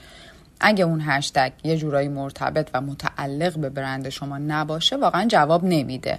سعی نکنید تظاهر بکنید که یکی دیگه هستید. برندتون باید مثل یک آدم باشه یک انسان رفتار بکنه راحت حرف بزنه صادق باشه باحال باشه اما شلوغ کاری نکنه. سعی بکنید که شنونده خوبی باشید تا بتونید هشتگ ها و ترند های مناسب رو انتخاب بکنید و برای مکالمات خودتون خصوصا کسب و کارهای کوچیک که باید در این زمینه فعالیت بیشتری داشته باشن. نباید ناامید بشن باید روندهایی رو انتخاب بکنن که ارزش زمان گذاشتن و هزینه کردن رو داشته باشه. و میگه در مجموع محتوایی رو توییت نکنید که نه کسی می‌بینه نه کسی بهش اهمیت میده. عنوان بعدی که نویسنده در رابطه باش توضیح میده این هست غیر قابل مقیاس رو مقیاس پذیر کنید. با یه مثال توضیح میده این ماجرا رو. میگه یه برند قهوه به اسم گرین مانتن توییت یه شخصی رو حالا به اسم آقای لینتس رو که در رابطه با یه آهنگی بوده آهنگ یه رپر آمریکایی بوده جواب میده. ایشون به این صورت توییت می‌زنه که آهنگ سلام از فلان خواننده یکی از آهنگای مورد علاقه منه. و این رو حالا منتشر می‌کنه. در کمال تعجب می‌بینه که یه ریپلای داره از قهوه گرین مانتن می‌گیره که ما همین آهنگ رو دوست داریم و آیا این آهنگ انگیزه بخش نیست؟ خب اینجا هیچ ارتباطی بین بحث قهوه و حالا آهنگ عاشقانه وجود نداره. اما این برند قهوه خواسته بگه ما برندی هستیم که همون آهنگی رو دوست داریم که شماها دوست دارین. حالا پشت صحنه ماجرا هم این بوده که این برند قهوه با اون خواننده با همدیگه داشتن همکاری می‌کردن روی انتشار آهنگ جدیدشون. خب حالا این کاربر توییتر که حالا یک سری مخاطب هم داره و مخاطباش کم هم نیستن اسم این برند قهوه به گوشش خورده و خب شاید متمایل بشه ازش استفاده بکنه. بعد خب اون برند میاد در ادامه مکالمه یه سری سوالات رو مطرح می‌کنه راجع به طعم قهوه و اینها و در نهایت هم از اون آقا که توییت زده بوده می‌خواد که آدرس پستیش رو به اونها بده تا سی, سی دی اون خواننده مورد علاقه رو براش پست کنن. بعد خب سیدی براش قبل اینکه سیدی به دستش برسه اون تو وبلاگش راجع به این ماجرا می نویسه بعد خب بسته پستی به دستش می‌رسه سورپرایز میشه مجددا راجع به اون توی وبلاگش می نویسه و در حقیقت اون هدفی که قرار بوده از این همکاری محقق بشه به گونه ای به این ترتیب محقق میشه. خب این برند قهوه تونست با این کار و با آگاهی از اینکه این مسئله می‌تونه براش فرصت ایجاد بکنه هم خودش رو معرفی بکنه هم یک رسانه اکتسابی ایجاد بکنه برای خودش هم با توجه اینکه شخصیتش جذاب و سخاوتمنده و این ارتباطی رو که با یک شخص غریبه برقرار کرده بسیار جالب و جذابه هم تونسته یک مشتری مادام العمر به دست بیاره هم به اصطلاح تونسته به جامعه جدیدی از مشتریان دسترسی پیدا بکنه. خب نکات در اینجا به پایان می‌رسه و نویسنده از بعد این شروع می‌کنه توییت های برند های مختلف رو به عنوان نمونه میاره و بعد نکات مثبت و منفیشون رو راجبش بحث می‌کنه و نکات کاربردی خیلی خوبی رو مطرح می‌کنه. من چند نمونهش رو خدمتون توضیح میدم و روایت می‌کنم و حالا برای خوندن نمونه های و دیدن نمونه های بیشتر می‌تونید به کتاب مراجعه بکنید. خب ایشون میگه این برند یه برند فوق العاده پرقدرت همگی میشناسنش اون تمسایی که روی تیشرتاش هست همه با اون آشنایی دارن. برند بسیار برند قوی هست و اصلا جای بحث نداره. اما در رابطه با این توییت ایشون میگن این بد یکی از بدترین نمونه های هوکراست و ضعیفترین ها تو این کتاب هست که به عنوان مثال مطرح می‌کنه و میگه این توییت واقعا بده. حالا دلایل بد بودنش رو دو چند تا نکته بیان می‌کنه یکی اینکه نکته اول میگه که این توییت یه جورایی داره با مشتری مثل یک احمق رفتار می‌کنه. ایشون میگن این برند توییت زده. خب امروز اگه بتونین یه کاری انجام بدین اون کار چیه؟ خب این بهترین راه تعامل با هواداراست. هوادارا حالا می‌تونن بیان پاسخ بدن. مثلا چه می‌دونم خوابیدن راندن یک قایق یا حالا یا چه می‌دونم سفر به فلانجا یا حالا هر چیزی. و شاید هم حالا بیان بنویسن خرید. و اون لحظه ای که مثلا حالا یه سری کامنت با این عنوان دریافت می‌کنه یک لحظه ایدئاله که بتونه به مصرف کننده پاسخ بده و اون رابطه ای رو که دنبالش هست بسازه. این واقعا یه فرصت خیلی عالی برای یه برنده تا بتونه هم هواداراشو بهتر بشناسه هم متناسب با پرسونای اونا بتونه عکس عمل نشون بده.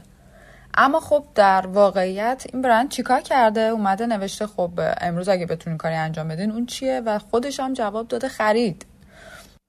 یعنی انگار خودش یه مکالمه رو شروع کرده و خودش هم تمومش کرده متوقفش کرده. یه جورایی انگار نشون میده که این برند شک داره به اینکه هوادارانش بخوان بهش جواب بدن یا نه.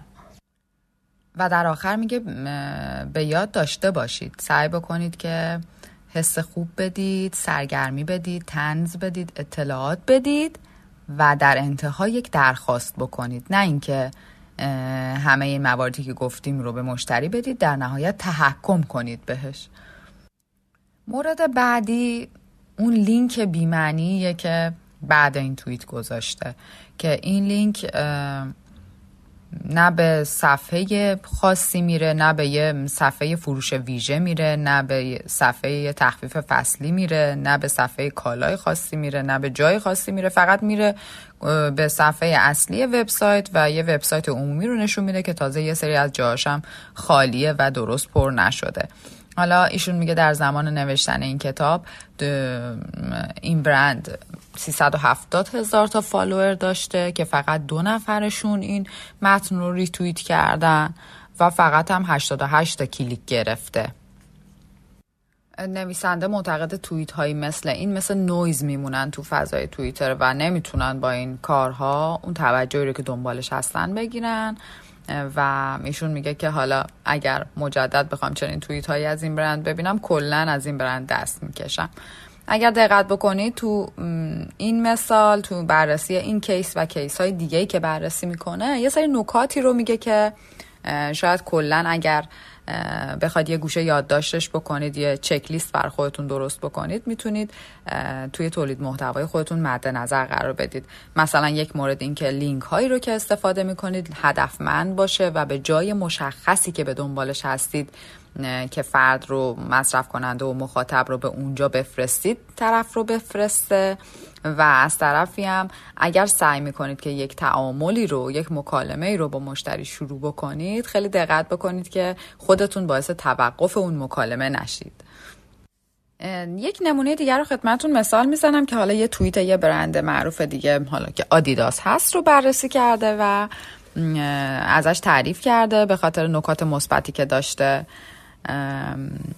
موردهای زیادی رو مطرح کرده که حالا بقیهش رو می‌تونید توی کتاب حتما ببینید. راجع به آدیداس خیلی تعریف کرده و عنوانش این هست اسلم دانک یه حرکتی توی بسکتباله که میپرن و لبه حلقه رو می‌گیرن و توپ رو داخلش میندازن. منظورش این بوده که خیلی تونسته با این توییت کارش رو درست انجام بده. و گفته که این کارش یک هوکراست اورجینال واقعا. و این کار رو خیلی این, این توییت آدیداس رو خیلی دوست داره و دلایلش رو هم گفته. گفته اولا که از عکسی که استفاده کرده عکس بسیار فوقالعاده ای از محصول هست. خیلی تر و تمیزه خیلی رنگ ها شارپ هستن. یه نوع, یه نوع از تصویره که وقتی مصرف کننده داره اسکرول می‌کنه توی توییتر روش وای میسته و اون هوکراس رو می‌خوره یه جورایی. و نکته قوی بعدی تو این توییت لحن درستشون هست.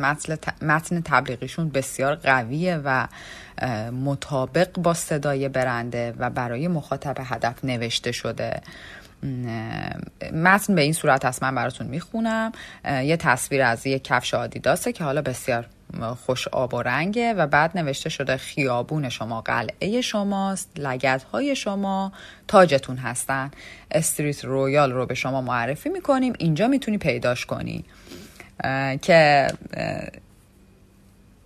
گری وینرچاک اشاره کرده که اینجا اینجا می‌تونی پیداش کنی همون هوک راستیه که باید زده می‌شده و بسیار جای مناسبی رو برای زدنش انتخاب کرده. میگه بعضی از برندها وقتی می‌خوان توییت بزنن یا حالا یه متن تبلیغی بنویسن تا یه جایش رو خیلی با لحن خودمونی می‌نویسن. بعدش که می‌خوان بیان درخواست کنن درخواستشون رو خیلی رسمی می‌نویسن. مثلا می‌توانید این کالا رو از این بخش بخرید مثلا. اما آدیداس خیلی خوب تونسته لحنش رو حفظ کنه خیلی خوب تونسته با یه صدا و با یه لحن درخواست خودش رو پیش ببره توییت خودش رو پیش ببره. و در انتها لینکی هم که گذاشته مستقیم میره به صفحه اون محصول و هیچ نه به صفحه اصلی سایت میره نه به صفحات ثانویه میره و مستقیم به سمت همون محصولی میره که بهش اشاره کرده. در انتها میگه که وقتی می‌خواید مشت بزنید سعی کنید مشتاتون زیرکانه و شیک باشه و اون موقع که وقتش رسید هوک راستتون رو بزنید. و در انتها گفته آفرین آدیداس اجراتون فوقالعاده بوده. تو بررسی های بعدی و کیس های بعدی هم نکات بسیار جالبی رو مطرح کرده که امیدوارم از خوندنش لذت ببرید و براتون مفید باشه. راند چهارم که صحبت در رابطه با توییتر بود در اینجا به پایان می‌رسه. انشاءالله در قسمت های بعدی با راند های بعدی در خدمتتون هستم. سلامت و شاد باشید. خدا نگهدار. خب متشکرم از خانم خجسته که پر انرژی و خیلی جذاب این بخش رو دارن توضیح میدن و دستشون گرفتن. توی اطلاعات کپشن می‌تونید شما این کتاب رو هم سفارش بدید. دستون برسه. خیلی با قیمت مناسبی هم تولید شده و این یه کمکیه به فضای نشر کشور و کسایی که توزیع سوشال مدیا و طراحی کمپین سوشال مدیا کار می‌کنن. این هدیه خوبی می‌تونه براشون باشه برای شب عید. ما این قسمت برنامه با آقای موسوی عزیز خدافزی می‌کنیم. میریم میایم مهمانینا در خدمت شما هستیم. خداحافظ شما عیدتون مبارک. سلامت باشید. به هر کسی که فکر می‌کنین به دردش می‌خوره آزمون بورسیه این لینکی که تو کپشن هست رو براشون ارسال بکنین ما راستی live business ی چهارشنبه ها داریم رشدینو اون رو هم از دست ندین. در مورد برنامه‌ریزی برای سال 1401 آقای موسوی خداحافظ. بریم بیایم. مهمانی در خدمت شما هستیم.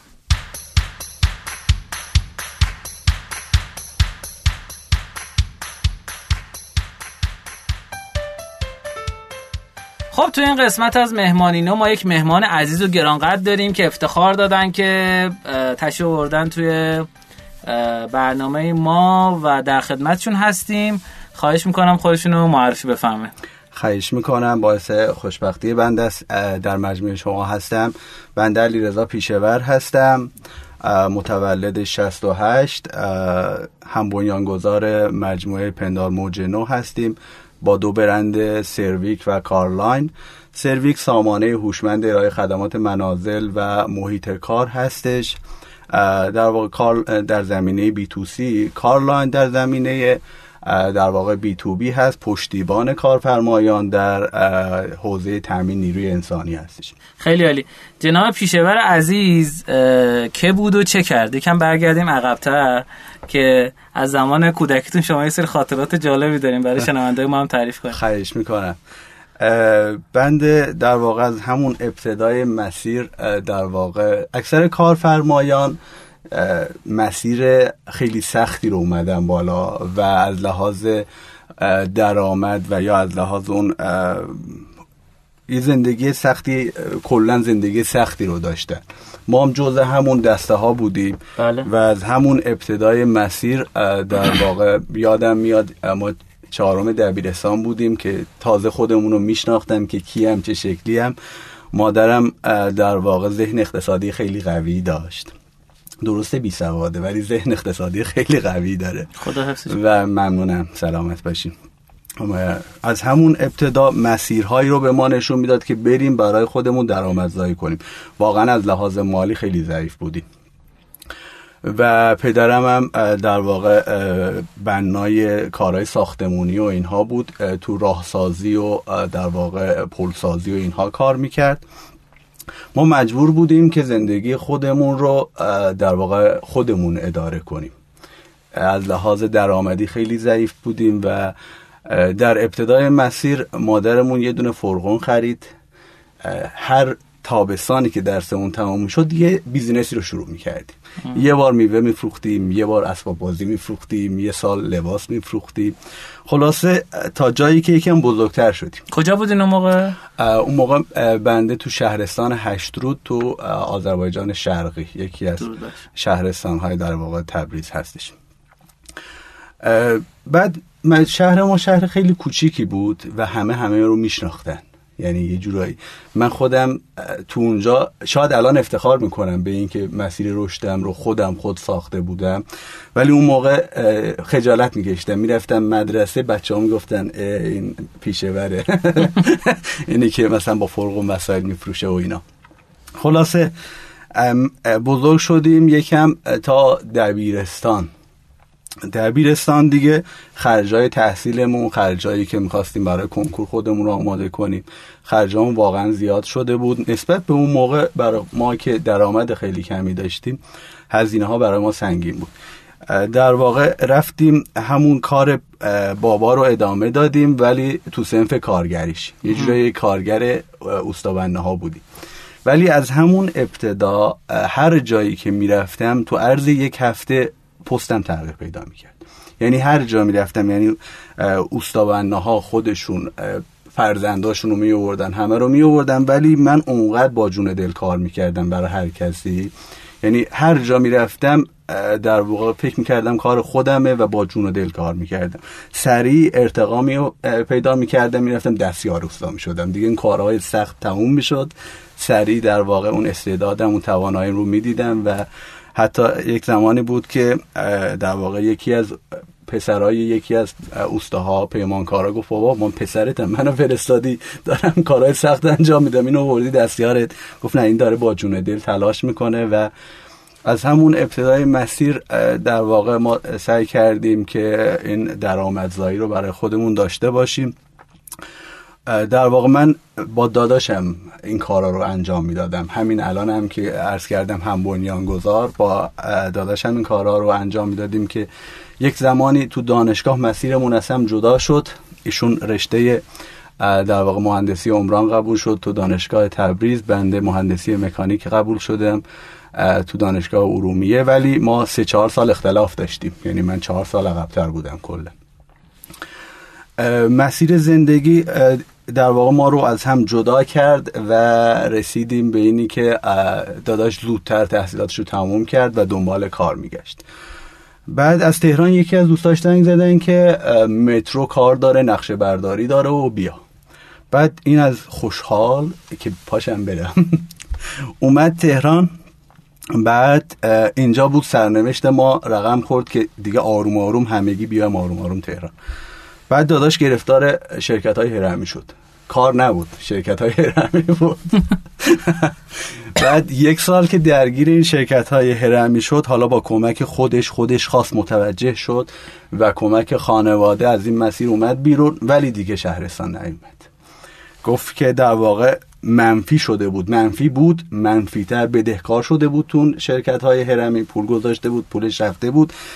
و اینی که دو سه نفرم با در واقع یه جوری تیم خودش رو ورده بود و مسئولیت اونها نمیذاشت اجازه نمی‌داد گفت من این سه نفر رو بدبخت کردم باید برای اینها حداقل به مثبت برسونم بعد بیام شهرستان.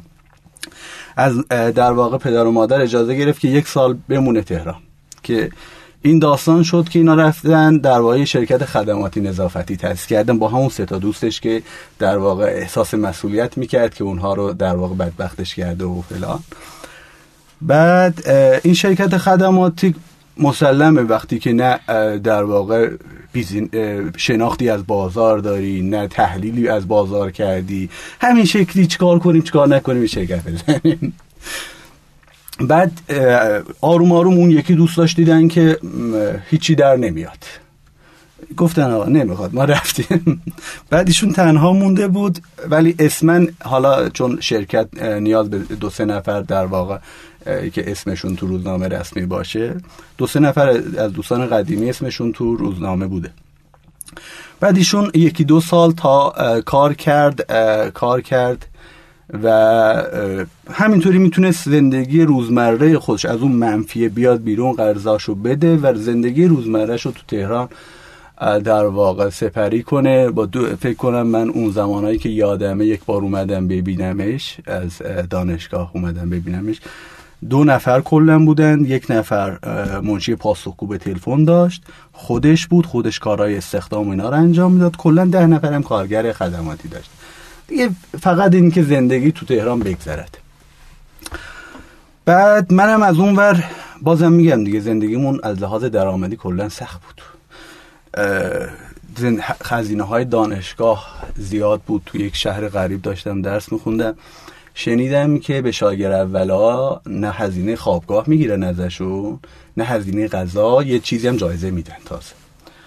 خب همین رو شنیدم انگیزه شد که در واقع درسم رو خیلی جدی و جدیتر بگیرم. یه نفر نرمالی بودم.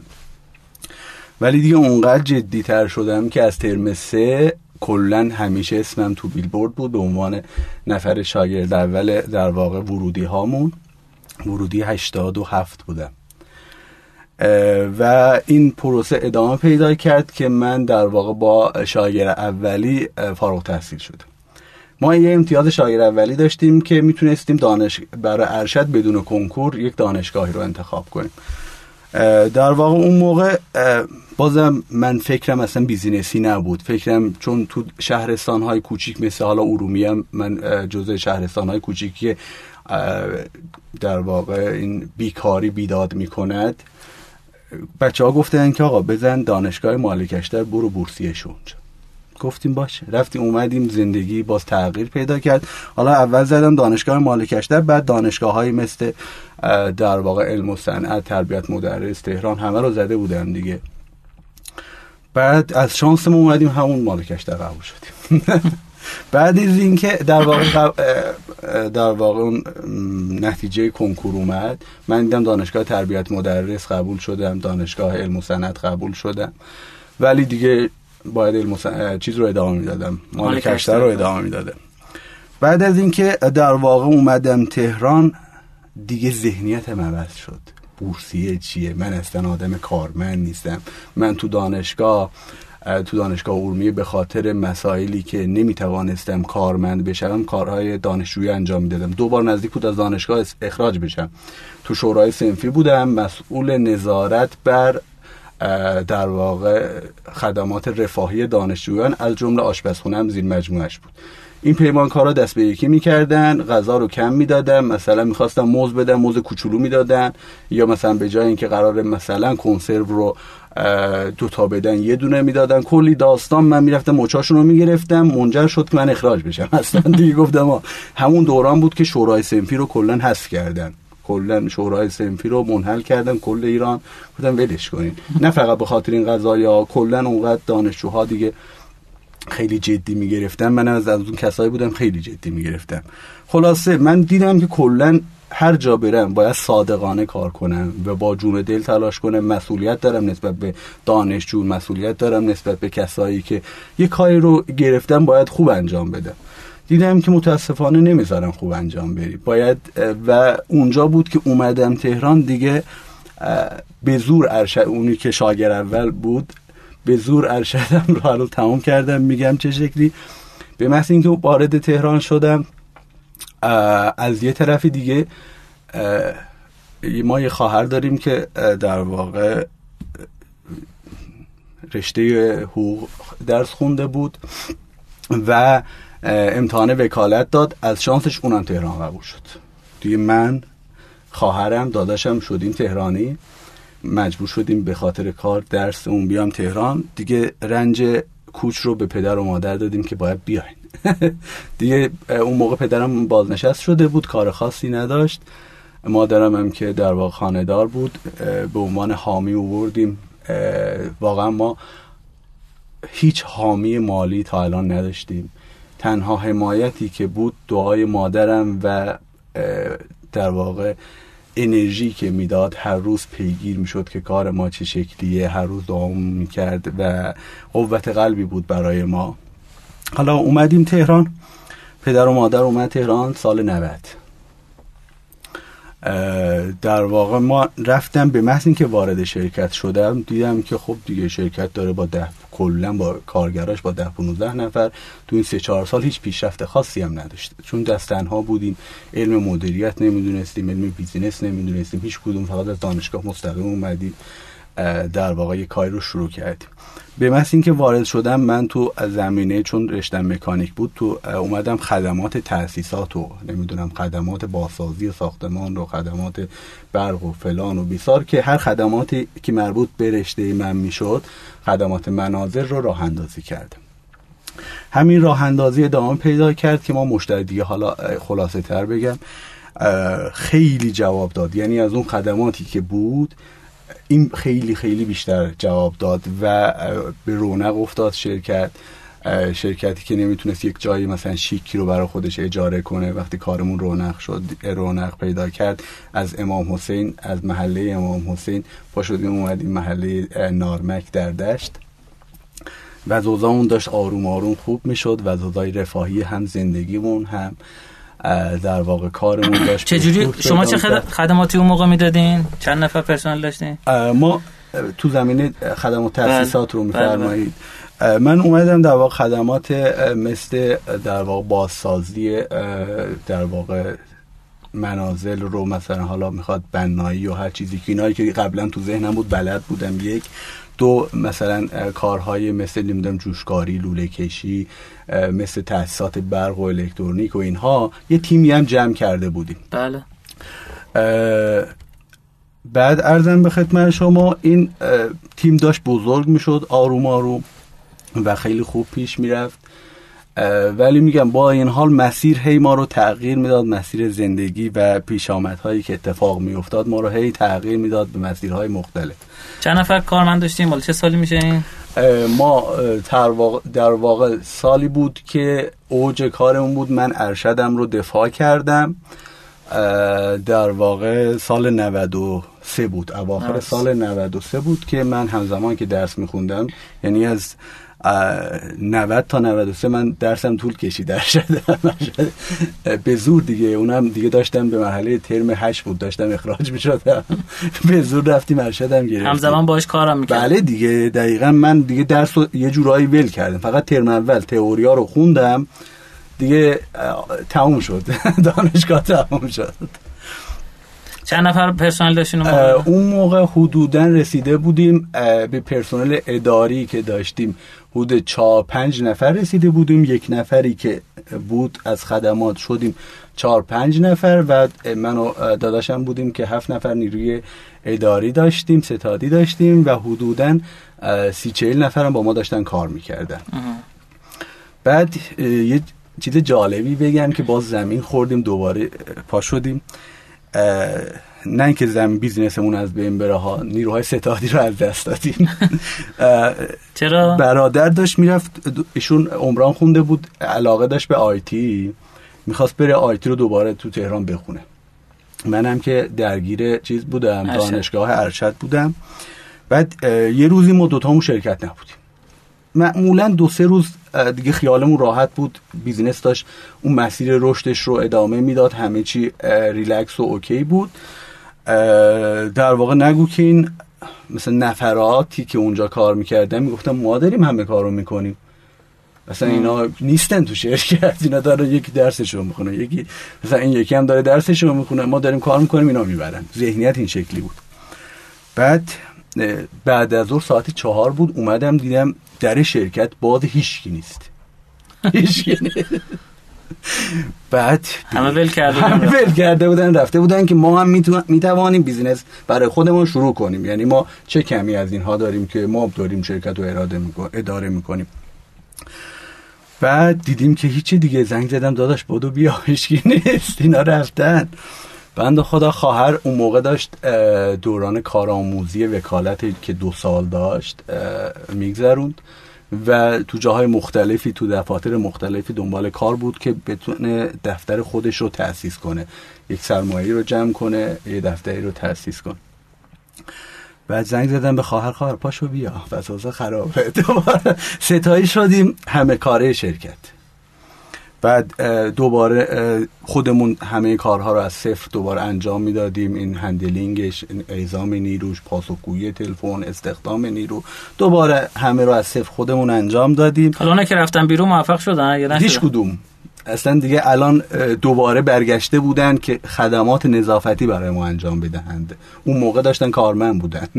یعنی اونقدر این همچین آدمایی که توهم بیجایی داشته باشن که می‌توانند. ببین خواستم ما واقعا از هفت صبح تا دوازده شب کار می‌کردیم. یعنی صبح که می‌رفتیم تو دفتر کار می‌کردیم ساعت ده شب چیز از این چیز روز برگه ها چاپ می‌کردیم برای استخدام. از ده تا دوازده شب میچسبوندن تو خیابونایی که فردا بیان استخدام. به همین راحتی نبود. واقعا سختی کشیدیم. اونا فقط چیز رو می‌دیدن. ظاهر کار من تلفن جواب میدم نفر میره. نفر خوابگاه ما داشتیم اون موقع برای نفراتمون نفراتمون داشت اضافه در می‌شد. از شهرستان نفرات رو می‌گرفتیم که می‌تونستیم بیشتر بهشون اعتماد کنیم بیش ماندگاری بیشتری داشتن. هم ما احساس امنیت می‌کردیم نسبت به این افراد که اینها ماندگاری بیشتری داشتن هم اونها امنیت شغلی داشتن. بعد دیگه ادامه پیدا کرد مسیر که دوباره این رو ساختیم. دوباره نفرات دیگه تو گلچین کردن نفرات تو استخدام نفرات خیلی دقت می‌کردیم. اون موقع میگم هیچ تجربه ای نداشتیم. تجربه منابع انسانی نداشتیم. تجربه جذب درست نداشتیم. همین شکلی از دانشگاه اومده بودیم داشتیم کسب و کار یعنی همه چی به شوخی گرفته بودیم داشتیم می اومدیم خود به خود و میگم بازم همواره من میگم من نظر کرده خدا هستم. یعنی جدی میگم این رو. هیچ وقت هیچ وقت گرهی نیفتاده به کارم که خدا اون رو اصلا به عنوان یک معجزه مانندی حل کنه خدا و اینی که میگم من سختی های کارگری رو کشیده بودم. می‌دونستم که کارگرها چه مشکلاتی رو دارن چه دقدقه هایی رو دارن. چون هر سال تابستان با اینا زندگی می‌کردم. سه ماه چهار ماه با اینا زندگی می‌کردم. اومدم اینجا گفتم نه. الان که من کارفرما شدم مدلم با تمام کارفرمایا فرق داره. من باید اول کارگر حالش خوب باشه بعد من. اول باید کارگر اگر قرار باشه بیمه کنم اول باید کارگر رو بیمه کنم. اگه قرار باشه حقوق بدم اول باید کارگر رو حقوق بدیم. یعنی اونقدر با کارگرها حالم خوب بود اونا با من حالشون خوب بود. می‌دیدن که خودم پول ندارم. آخر سال شده در به همه ایدی دادم چیز کردم. برای خودم به اندازه اینا نمونده. اون ابتدای مستی رو دارم میگم. و این یکی از ارزش های ما هست بود و هست و خواهد بود. که ارزش و احترام به نیرو و هیچ حقی نباید از نیرو ضایع شود. باید تمام و کمال و راز موفقیت ما تا الان این بوده که ما تمام و کمال حقوق نیرو رو در واقع می‌بینیم و میدیم و فراتر از حقوقش. علاوه بر اینکه کسر نمی کنیم فراتر از انتظارم به اونها میدیم. حالا داستان به این قرار شد که ما همین مسیر رو خوب اومدیم جلو گذشت و گذشت. و ما مثلا رسیدیم به ده دوازده نفر کارمند اداری به غیر از خودمون ده دوازده نفر کارمند اداری.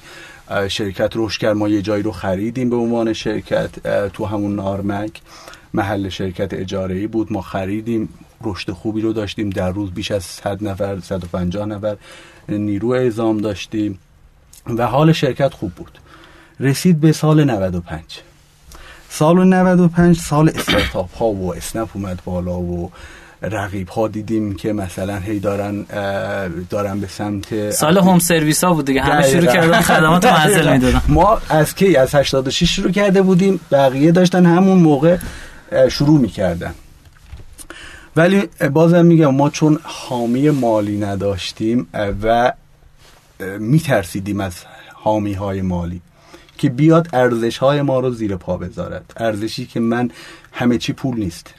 واقعا من به همه بچه ها میگم ما چه شکلی می‌خوام که مثلا چقدر پول پول یه جایی بسته دیگه ماشین خوب داری زندگی خوب داری چقدر می‌خواد دنیا رو یک دستی بگیری همه رو برای خودت از الان بده. من تو ذهنم همیشه اینو داشتم از یک سنی برم جلو کار رو در واقع بیزینسم که به یه جای موفق شد همیشه درآمدم تضمینی شد.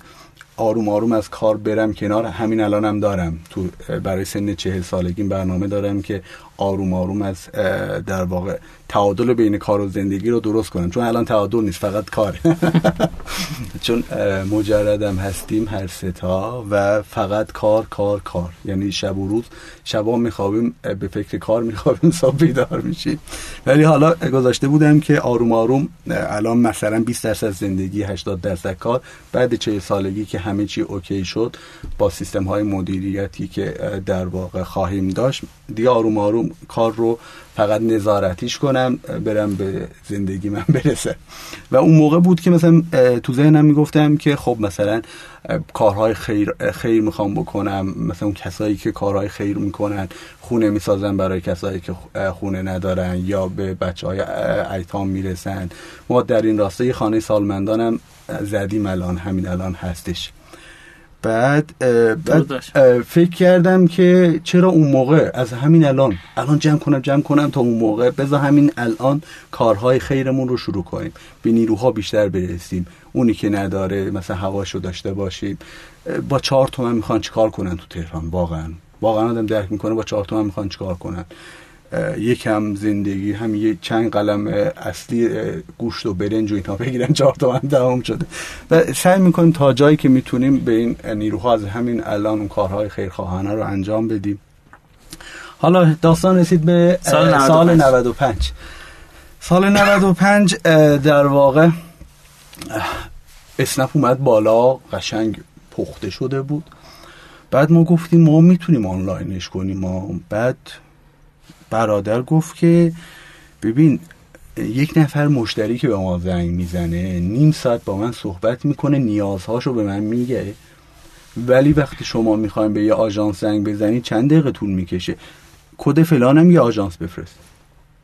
دو, دو ثانیه طول می‌کشه. قطع می‌کنی. نمیگی ماشین فلان باشه راننده فلان باشه این این شکلی باشه اون این شکلی باشه. یه مبدا مقصد میگی تمام. بله. کار ما سخته ها. من دو ساعت تو تلفن میگه قد بلند باشه سیگاری نباشه این شکلی باشه اینو بلد باشه اونو بلد باشه شخصیتش این باشه. دو ساعت توضیح میده توضیح میده باز راضی نمیشه دوباره زنگ زنی. خوب گفتم این شکلی می‌خوام. اینو چه شکلی تو اپلیکیشن بیاریم ولی می‌دونستیم که می‌شود. چون در آشنا نبودیم به این مدل ها و در واقع یکم سخت بود برامون. بعد دیدیم آروم آروم چند تا اپلیکیشن داره میاد بالا و سریع که از رقیب ها عقب نمونیم رفتیم ما هم همین کار رو شروع کردیم. یک نفر برنامه نویس داشتیم که سیارم و اینها رو اختصاصا برای خودمون نوشته بود قبل از 95 ما سیستم های در واقع سیارم اینا رو داشتیم اختصاصا برای خودمون بهینه سازی کرده بود. با اون صحبت کردیم. در واقع جورایی شراکتی گفت که آقا خب من کل سیستم رو میارم بالا اپلیکیشن تحلیل از شما در واقع دیولوپش و در واقع ایجادش و همه رو من میارم بالا. اوکی. دیگه ما همه رو سپردیم به اون زیاد نرفتیم تو بهرش کسه می‌خواد از چه روشی چون نمی‌دونستم پا چه زبان برنامه نویسی می‌خواد بنویسه. آیا این قابل تأمین بزرگ شدن هستش؟ فردا می‌تونیم تغییراتی توش بدیم. نمی‌دونستیم واقعیتش. هیچ سر رشته ای از بحث فنی و آیتی نداشتیم ولی چون بهش اطمینان داشتیم و کارش تا الان نسبتا خوب بود و گزینه دوی نداشتیم با این هزینه. چون هزینه آنچنانی نداشتیم بدیم بگیم اون موقع 500 میلیون بدیم به یکی که مثلا این رو برامون بنویس. ما کلا با 10 20 تومن داشتیم. یعنی آروم آروم خورد خورد. ببین تو شرکت ما به هیچ عنوان بازم میگم هیچ سرمایه گذاری نیومده. از خودش در آوردیم برای خودش خرج کردیم. از خودش در آوردیم برای خودش خرج کردیم. با این قرارداد بلند مدت بستیم که یکی اینه که اینو در واقع درصدی از درآمدی که فروش درصدی از درآمدی که از فروش از طریق اپلیکیشن انجام میشه رو بهش بدیم و یک هزینه ابتدایی رو بهش بدیم. این شکلی راضیش کردیم که بیاد سیستم رو برام. یک سال طول کشید. ما هی در واقع designer و UI UX کار و فلان و اینها می در واقع می اومدن طراحی می‌کردن از ما نظر میپرسیدن که business تون می‌خواد چه شکلی. خلاصه تحلیل کردیم رفتیم جلو تا در واقع زمان انتهای 96 بود که اپلیکیشن بیاد بالا. بعد اپلیکیشنی که اومد بالا دیدم خیلی باگ داره. تا دلت بخواد باگ داره و این رو بدیم بدتر میشه. بعد از غذا من یک نفر دوست در واقع دبیرستانی داشتم که من وقتی سوم دبیرستان بودم ایشون دوم دبیرستان بود. بعد اومدم تو تهران دیدم تو یک شرکت بزرگی برنامه نویس شده برای خودش.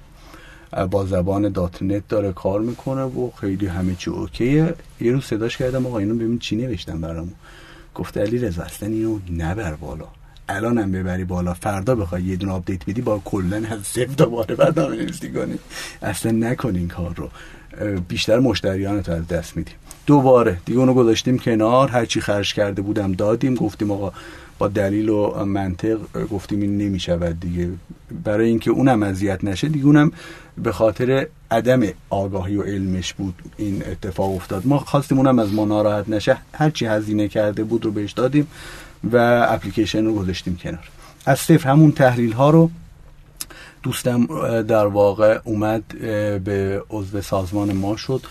حقوقی که می‌خواست اون موقع خیلی بالا بود. اون موقعی که نمی‌دونم 700 800 تومن وزارت کاری بود. 5 میلیون از ما حقوق می‌خواست.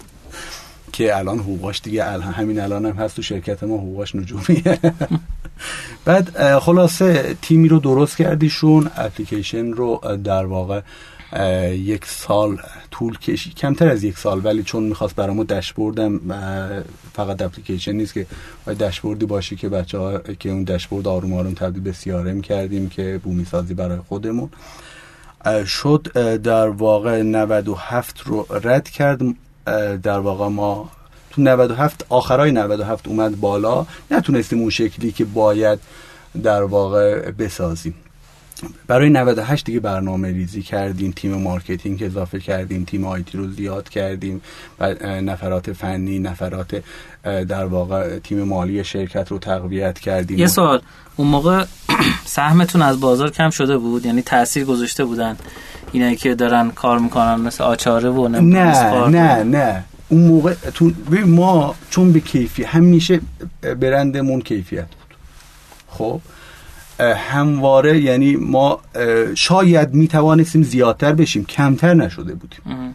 شاید رشدمون کمتر شده بود. شاید در واقع مشتریان داشتن به سمت اونا می‌رفتن. ولی ما اون موقع حدود 350 تا در روز در واقع سفارش نفر اعزام می کردیم و داشتیم. مشتری حتی نیروهای ما در واقع رفتن به اون سمت. ولی بازم میگم ما یک کاری کرده بودیم که هر نیروی می‌رفت اونجا می‌گفت بابا اونجا همه چی رباته اصلا تو رو نمی‌شناسم. من اینجا دارم با مدیر عامل هیئت مدیره فلان و بیسار میرم بیرون میگردم. منو می‌بینه درک می‌کنه مشکلات من. هر کسی می‌رفت اونجا یک ماه کار می‌کرد برمیگشت. نیروها و این برای ما هی جلسات از ترس از اینکه نیروها رو از دست ندیم هی جلساتی با نیروها میذاشتیم نفرات تاثیرگذار رو دعوت می‌کردیم. کسایی که رفته بود می اومدن حرف می‌زدن آقا ما رفتیم گشتیم نبود نه نرید نگرد واقعا می‌گفتن آقا یعنی ما نمی‌گفتیم. یعنی می‌گفتن که آقا کارگرا تشنه محبت هستن و به چیزهایی نیاز دارن که فقط تو پول نیست. بله. کلا انسان همینجوریه. آره به یک کمبودهای این این قش واقعا همیشه نادیده گرفته شده. واقعا همیشه یه جوری دور شدن از در واقع فاصله گرفتن از اجتماع. و هر چقدر به اینها محبت می‌کنی هر چقدر اینها رو می‌بینی این عامل موفقیت شما خواهد بود که اینها ماندگار خواهند بود. بله. حالا ما 97 نتونستیم کار کنیم. برای 98 کامل برنامه ریزی کردیم. نصبمون رو بردیم بالا. ما اون موقع 50 هزار تا مشترک داشتیم که به صورت آفلاین کار کرده بودیم تو این چند سال. نزدیک به 50 هزار تا مشترک فعال داشتیم. به همشون اپلیکیشنمون رو پیشنهاد دادیم. نفراتی در با گروه های marketing ی اومدن که برای اینکه نصب کنن حالا اونا با ترفندهای خودشون. نصبمون رفت بالا تا حد 5000 تا از این 50000 تا 5000 تا نصب کرده بودم و هی داشتیم نصب رو می‌رفتیم بالا. و خیلی خرج کردیم برای انتهای سال ماه آخر سال. ما اوج کارمونه دیگه. و هی خدمات اضافه می کردیم خدماتی مثل در واقع نماشویی خدمات مثل کفسابی خدمات مثل در واقع تأسیسات اینا رو قبلا داشتیم و هی داشتیم خدمات رو اضافه می کردیم بچه های marketing می رفتن تهاترهای لازم با شرکت های مختلف رو انجام می‌دادن که این اپلیکیشن واقعا داشت خوب رشد می کرد ما کلی تبلیغات مترو کلی تبلیغات همه چی آماده کردیم برای سه ماه آخر. کلی چک کلی فلان که آقا چک های تب برای تبلیغات و اینها رسید به تقریبا بهمن 98 و فراتر از بهمن اسفند 98 کرونا. کرونا. گفتن کرونا. ما از اون برم خانه سالمندان داشتیم. دقیقا بهمن 98 قبل از کرونا سالمند خونه افتتاح شد. یه خرج خیلی بزرگی برای خانه سالمندان کرده بودیم خیلی بزرگ بود. یعنی به جورت می‌تونستم بگم یکی از شیکترین خانه های سالمندان تو شرق تهران که قطعا ولی خانه های سالمندان خیلی شیکی هست تو بالا در واقع تو قیتریه بود تو بارفرمانی و اینها. واقعا اونا قصرن. اونا رو نمی‌تونم بگم. اونا از هتل های پنج ستاره فراتره. یعنی من همش رو رفته بودم رصد کرده بودم. می‌گفتم اگر ده تا شیک هست ما یازدهمی هستیم. بعد کرونا اومد از این مر اون همه خرج کردن برای اون بر از این مر این همه خرج کردن برای سرویک. دیگه اونور بهسیستی من کرد دیگه حق جذب چیز نداریم سالمند نداریم خالی موند. میگم حق پذیرش نداریم. چرا؟ تو کرونا حق پذیرش نداریم. ای هیچی موند. بعد زنگم می‌زدن. ما کلی آگهی رپورتاج سایت ورده بودیم برای سر سالمندان بالا. که بریم جلو بعد از بهسیستی معلوم بود دیگه شماره خاصی میافتاد. زنگ می‌زدن چیز داریم پذیرش دارین. تو نداریم نه. اگه به شما هم گفتن نداشته باشین گفتم آره خلاصه ابتدای مسیر که سخت بود سختتر شد از یک از این ور خانه سالمندان. از این ورم شد سرویک ما کلی هزینه دو تا خوابگاه گرفته بودیم. یه دونه خوابگاه بسمون نبود گفتیم که این حتما تو 300 تا در روز رو دیگه می‌زنیم. بعد ارزم به خدمت شما هیچی کرونا اومد تمام نیروهای اونور خوب پزشک و اینا داشتیم تو خانه سالمندان. انواع اقسام تجهیزاتی که الان تازه اون تبسنج های الکترونیکی و فلان اون موقع ما رو داشتیم ولی بعد کرونا مد شد اونا مثلا بگیرم ما هی می اومدیم نیروها رو هر روز تو خوابگاه خیلی میترسیدیم از نیروها. چون میگم همه چی پول نیست. و میترسیدیم که اینها تو یک جمع مثلا صد نفری خوابگاه خدای نکرد یکی مریض شه. الان کرونا یکم مشکلی است میگیم ما با شده یه سرماخوردگی. اون موقع خود میکش دیگه. بعد آقا دیگه ما در واقع فشارهای مالی از یک طرف عذاب وجدانی که اینها رو بل کنیم برن. هی می‌گفتن آقا بریم میترسیم بریم شهرستان. اون موقعی که تهران هم قرنطینه کرده بودن نمی‌تونستن برن اینا. از تهران هم نمی‌تونستن خارج شن. خلاصه به هر دلیل اینها در واقع رفتن بعضیا موندن. خوابگاه یکم خلوتتر شد. ما تو روزهای عادی مثلا 150 تا 200 تا میفروختیم. انتظار داشتیم 300 400 تا رو بفروشیم. شد 80 تا 70 تا. نیروهای در واقع ستادی اضافه کرده بودیم برای آخر سال. خدایا اینا رو چیکار کنم؟ تعدیل کنم. خودشون می اومدن آیا پیشه دیگه فکر کنم ما باید بریم هیچ کاری نداریم که. دلم نمی اومد می‌گفتم اینا به امیدی اومدن. آخر سال درکشون می‌کردن و از این ور خیلی زیر فشار مالی بودیم. چون هم میگم خانه سالمندان خیلی بیش از یک میلیارد خرج کرده بودیم برای اینکه خانه سالمندان رو بیاریم بالا. با کلی قرض و چک و اینا از این برم کلی تبلیغات. خلاصه در واقع میگم من نظر کرده خدا هستم. نشسته بودیم همینطوری ناامیدانه. اسم شرکت رو بگم یا نه آره. ما با دیجیکالا خیلی کار می‌کردیم. بله. دیجیکالا همین بی تو بی هم داشتیم ما تو اون 98 اینها. خیلی کم بود. با بعضی از برج ها کار می‌کردیم با بعضی از شرکت های مثل دیجیکالا ولی خیلی محدود. شاید بگم 10 درصد درآمد شرکت بی تو بی بود. بعد از دیجیکالا زنگ زدن که آقا ما فروشمون سه برابر شده نیرو می‌خوام نیرو می‌خوام.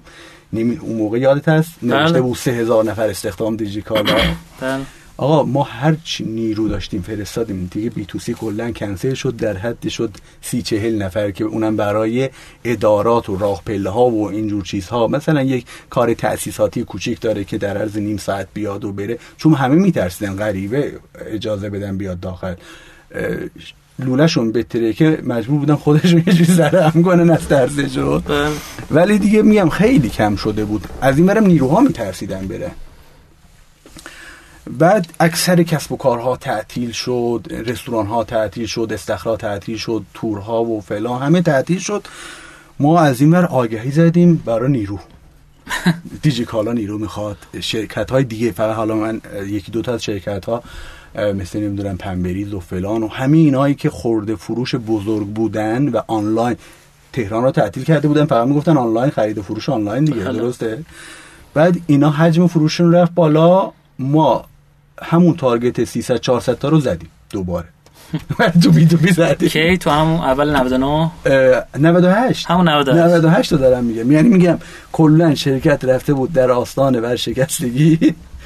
که خرج خود شرکت هم در نمی اومد با سی چهل نفر اعزام خرج. مثلا اون موقع نزدیک به 20 نفر نیروی ستادی داشتیم. یعنی شما فکر کن 20 نفر نیروی ستادی 20 نفر نیروی چیز رو سفیر رو می‌خواد اعزام کنه. چقدر می‌خواد از اینا در بیاد که حقوق اینا در بیاد؟ حالا سود نخواستیم. با دیجیکالا چجوری کار می‌کردین؟ یعنی بهشون نیرو می‌دادین؟ دقیقا. شما میایم اونا نیروهای لوجستیکشون نیروهای انبارشون نیروهای پخششون چون نیروهای بسته‌بندیشون چون خدماتشون سه برابر فروششون سه برابر شده بود. اینا نفر می‌خواستن که می‌رفتم ریلاشون رو می‌دیدم می‌دیدم میریزه زمین. اونقدر تو ریل ها چیز گذاشتن در واقع کالا گذاشتن که اینا رو می‌خواد سورت کنه اینا رو می‌خواد بسته بندی کنه اینها رو می‌خواد کیوسی شو کنترل کیفیتش رو انجام بده. کلی از داستان ها که ما یک بخش شما اینا رو می‌خواد توضیح کنه نفرهای کمک راننده لازم داشتن برای اینکه مثلا لوازم سنگین رو در واقع چیز کنن. ما یه جوری سویچ کردیم به سمت بی تو بی. همیشه یه کار اینه که خدا درست کنه. بقیه رو بلش کن. خلاصه ما از اون ناامیدی در اومدیم و دیدیم که اصلا چقدر این کار خوبه. دردسر کمی داره با نفرات با مشتری های زیاد درگیر نیستی. اینا می‌تونیم ادامه بدیم. یعنی بیتوسی رو داشتیم ما. ولی تو اون کرونا این فکر اومد تو ذهن ما که این بیتوسی داره آروم آروم از بین میره.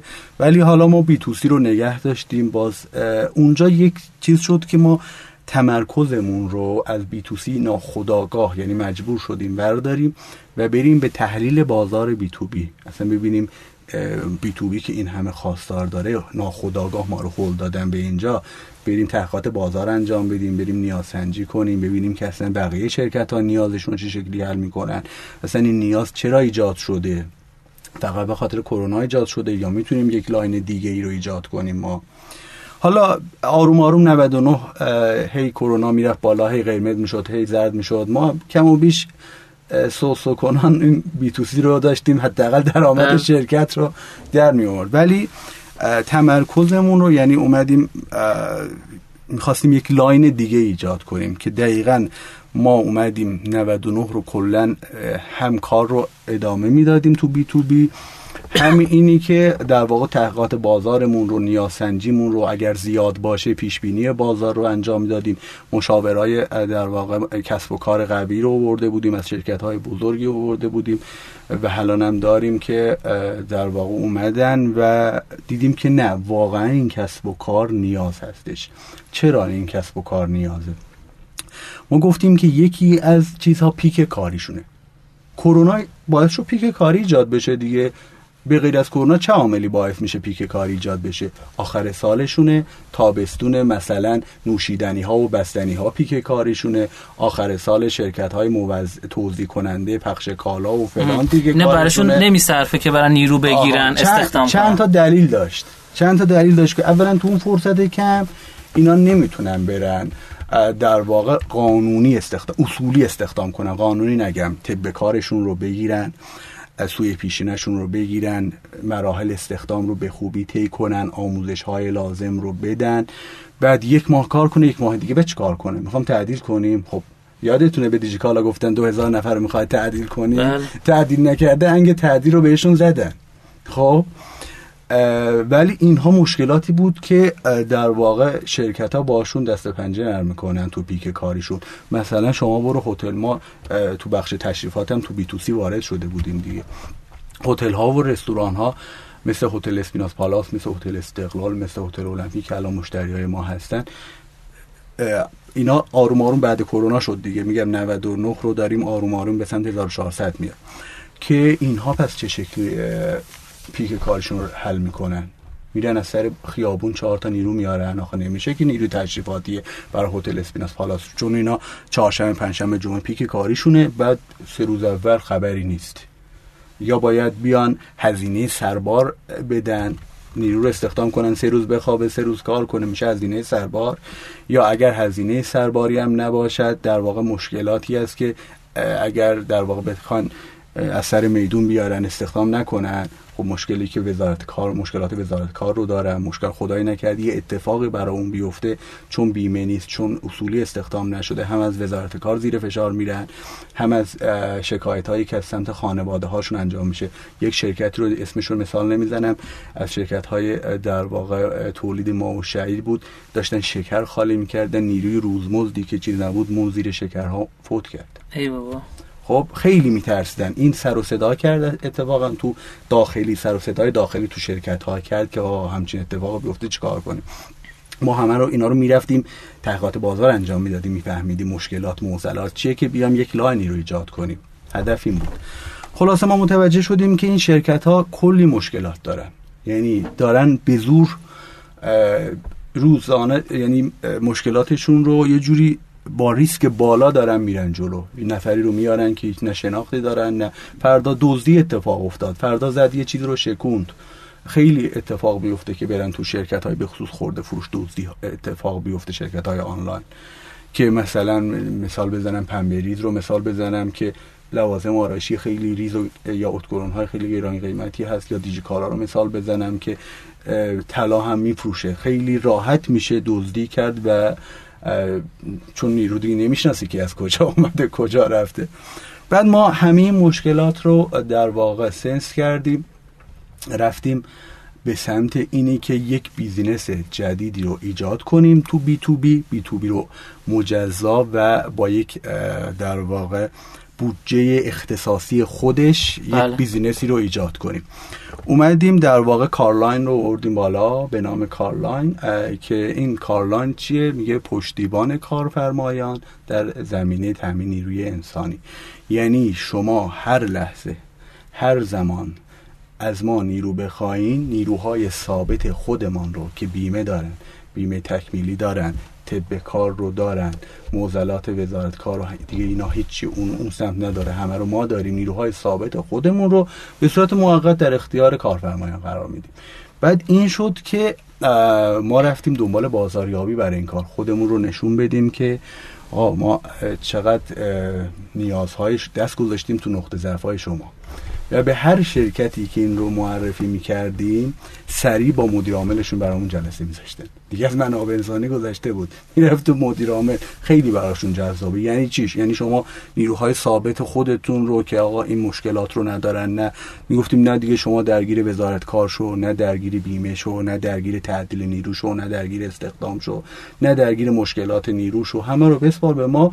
ولی با هزی... با همون هزینه‌ای که خودتون انجام میدی ما هزینه مازادم از شما نمی‌خوایم ما در واقع یک حق بالا سری خیلی کوچیک هست که اون رو شما خودتون تو پروسه استخدام دارین خرج می‌کنین.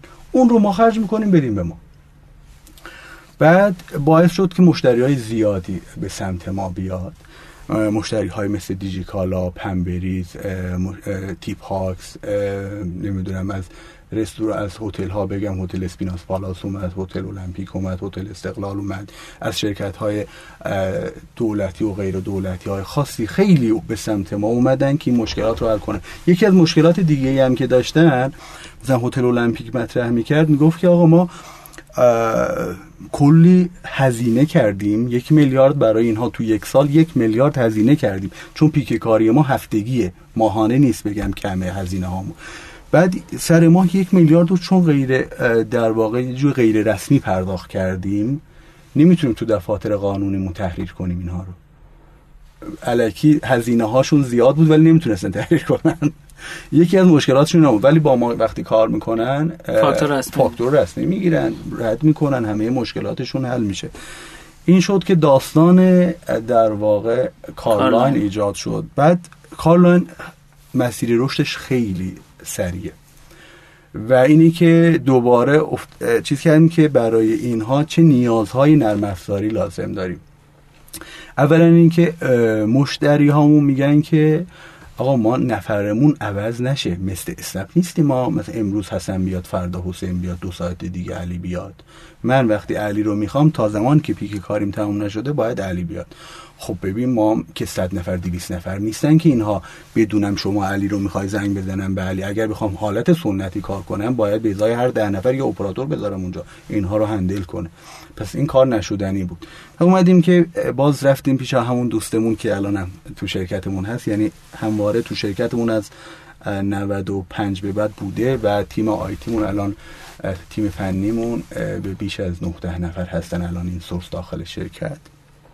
گفتیم آقا بعد رفتیم یکی از در واقع product manager های دیجیکالا رو آوردیم به تیممون اضافه کردیم مقطعی به عنوان مشاور که بیاد این مشکلاتمون رو حل کنیم. گفتم خب شما دارین توضیح می‌کنید این شکلی توضیحاتون رو چه شکلی انجام میدین. حالا اومدیم با تقریبا نمی‌تونم بگم 100 درصد هوش مصنوعی ولی با روش های شبیه هوش مصنوعی سیستم تشخیص میده که علی باید بره فلان شرکت. به غیر از علی نباید کسی بره. یعنی مشکلاتی که کارفرما داره رو ما اومدیم حل کردیم. مشکلاتی که نیرو داره آقا حتما تو محدوده خودم باشه فلان این کار باشه اون کار نباشه. همه اینا رو در واقع از طریق سیستم حل کردیم و در واقع اسمش رو گذاشتیم سیستم توزیع عادلانه کار. هم عادلانه برای مشتری هم عادلانه برای نیرو. دیگه سیستم هوشمندانه انتخاب می‌کنه میفرسته. از طرف دیگری یکی از مشکلات دیگه ای که در واقع کارفرمایان داشتن می‌گفت آقا مثلا 200 نفر یهویی وارد شرکت من میشه. من 200 نفر چه شکلی کنترلش کنم؟ ورود خروجشون رو صورت وضعیت به شما بدم. یکی رو می نوشتن یکی یادشون می‌رفت. شما فکر کن هفت صبح 200 نفر پشت gate ورودی بعد نیروهای خودشون میرن انگشت می‌زنن تمامه ولی نیروهای ما چون ببین صد درصد این نیست که نیروها تغییر پیدا نمی‌کنن. چون نیرو نیروهای خودشون از کل سی روز 22 23 روز دارن کار می‌کنن جمعه دارن استراحت دارن ولی نیروهای ما رو full time می‌خوان. پس حتما مثلا میگیم که اگر ده نفر می‌خواین ما برای شما 13 نفر نیرو رو می‌ذاریم اینجا یا مثلا 100 نفر می‌خواین 130 نفر رو می‌خوایم که اینها جایگزین شوند روزهایی که مرخصی میرن اینا. و براشون چیز نبود که بخوان مثلا دستگاه سرانگشت اینها رو ثبت کنن. گفتیم که خب ما میام مشکل رو حل می‌کنیم. بعد اومدیم برای اینها. یه دونه پروفایلی خاص برای هر شرکت ایجاد کردیم. که تو اون پروفایل نیروهایی که ما براشون اختصاص میدیم یا سیستم براشون اختصاص میده لیستشون رو در واقع با عکسشون با کد ملیشون مشکلاتی رو داشتیم که کسایی به نام ما می‌رفتن اونجا. می‌گفتن از دیجیکال از موج نو اومدیم از کارلاین اومدیم. می‌رفتن یه دزدی هم می‌کردن آخرش به نام ما می‌شد. بعد گفتن که نه اینا با کارت شناسایی اینا دیدیم ما با کارت شناسایی هم هر لحظه به هر نفر نمی‌شود داد. یک نفر میره یک نفر میاد. بعد اومدیم همین سیستمیش کردیم که در واقع هر کسی که می‌خواد بره اونجا عکسش کد ملیش در واقع کارت شناسایی آنلاین میره اونجا. دیگه طرفی که در واقع اون نگهبان اون حراستی که می‌خواد کنترل کنه یکی یکی می‌زنه. اول مقایسهش می‌کنه بعد دکمه ورود رو می‌زنه بعد دکمه خروج رو می‌زنه. دیگه این سیستم در واقع صورت سیستم صورت وضعیت های ما در واقع یک شکلی آنلاین شد و شرکت ها دیگه نصف شب هم می‌تونن درخواست کنن. چون بی تو سی ها می‌تونستن این کارو بکنن بی تو بی ها نمی‌تونستن این کارو بکنن و یه هایی می‌دیدن که فردا یک نفر مشکل داره یا یک تیمی نمی‌تونستن بیان نمی‌تونستن. باید فردا صبح می‌دادن ما بهشون گفته بودیم 24 ساعت بعد. ولی اونا الان می‌تونن شب مثل در واقع حالت بی تو سی انتخاب درخواست کنن بدن. درخواست بدن و نیروهای مد نظرشون بره. بعد از یه طرف دیگه مشکل بود که این حجم نفر نیرو رو ما چه شکلی می‌خوایم استخدام کنیم؟ باید استخدام غیر حضوری تا مثلا 80 درصدش غیر حضوری باشه خودشون مدارکشون رو آپلود کنن خودشون همه کاراشون رو بکنن بعد بیان برای هر کسی که سورت شد اوکی شد مورد قبول ما هستش بیان ما این نیروها رو در واقع بپذیریم و مصاحبه هاشون انجام بدیم. یکی از مشکلات دیگه ای که هست در واقع چه شکلی سوال از ما می‌پرسن چه شکلی شما اینها رو شما تعدیل نمی کنید فقط نمیگین آقا تو پیک کاری کمک می‌کنیم تو فلان کمک می‌کنیم. پیک کارشون تمام شد می‌خوان چیکار کنیم. ما دو تا راه حل برای این قضیه ایجاد کردیم. یکی اینکه این نفرها رو توانمندسازیش کردیم. به دو تا شغل به سه تا شغل. ما یک گروه آموزشی خیلی بزرگ داریم که نفری که تشریفات رو بلده مثل انبارداری هم بهش آموزش میدیم تستات هم بهش آموزش میدیم میان در واقع اینها رو یک نفر یک سیستمی هست که اینها رو بر اساس استعدادهاش رو میسنجه بر اساس توانمندیهاش رو میسنجه. به یک کاری که رو بلدن اون یکی کار رو بر اساس استعدادشون آموزش میدیم و این مشکلات در واقع کار رو یه جوری حل کردیم. کارلاین اومد گفت که در واقع هدف ما ساماندهی نیروی کار هستش. یعنی با هدف ساماندهی نیروهای کار در واقع استارت زد و این نیروها رو ساماندهی توانمندسازی می‌کنه و در اختیار کارفرمایان قرار میده و هم مشکلات کارفرمایان رو حل کردیم هم مشکلات نیروها و میادین کارگری و اینها. ما الان تو کارلان تو زمینه پشتیبانی و عملیات مثل نیرو انبارداری نظافت خدمات جابجایی و نمی‌دونم تشریفات و نیروهای فروشگاهی که, که میرن اونجا کالاها رو میفروشن تو پیک کارشون یا ثابت. و تو زمینه های بعدی ایشالله ما تو فاز بعدی می‌خوام این رو از خدمات پشتیبانی نیروهای عملیات بیاریم به نیروهای ستادی. الان هم تا حدودی رفتیم نیروهای مثل کال سنتر نیروهای پشتیبانی که مثلا تخصص زیادی رو ندارن. اوکی کردیم. بعد می‌خوام انشالله بریم به نیروهای تخصصی تری مثل نمی‌دونم حسابداری مثل نیروهای فنی مثل اینا رو بتونیم ساپورت کنیم و پاره وقت بتونیم در اختیار کارفرمایان قرار بدیم. الان خدا رو شکر شرکت ما به بیش از 600 700 نفر سفارش در روز داره ساپورت می‌کنه. بیش از حدود اگر خانه سالمندار رو حالا جز نفرات شرکت حساب نکنم که میشیم 60 نفر نیروهای ستادی داریم با اونها نزدیک به 70 نفر 80 نفر نیروهای ستادی رو داریم. و خدا رو شکر برنامه هایی که برای چند تا نیروی عملیاتی داریم ما ما در روز بین 500 تا 700 تا اعزام می‌کنیم. نیروهای عملیاتی اون زیادن ولی چون همشون فول تایم کار نمی‌کنن من بر حسب سفارش میگم. میگم بین 500 تا 700 تا سفارش داریم که در واقع انجام میدیم. تو شیش ماه آینده به هزار تا در واقع پیش بینی کردیم و در دو سال آینده به چهار هزار سفارش در روز رو پیش بینی کردیم برای کارلاین. و می‌خوام که در واقع از توان سایر شهرها استفاده کنیم و در قالب مارکت پلیس شرکت های خدماتی که تو شهرستان کوچیک هستند در واقع یه جورایی زیر مجموعه ما بشوند و اونها کارهای استخدام های اولیه رو انجام بدن. بتوانیم در شهر در واقع ما فعلا تهران و کرج رو support می‌کنیم.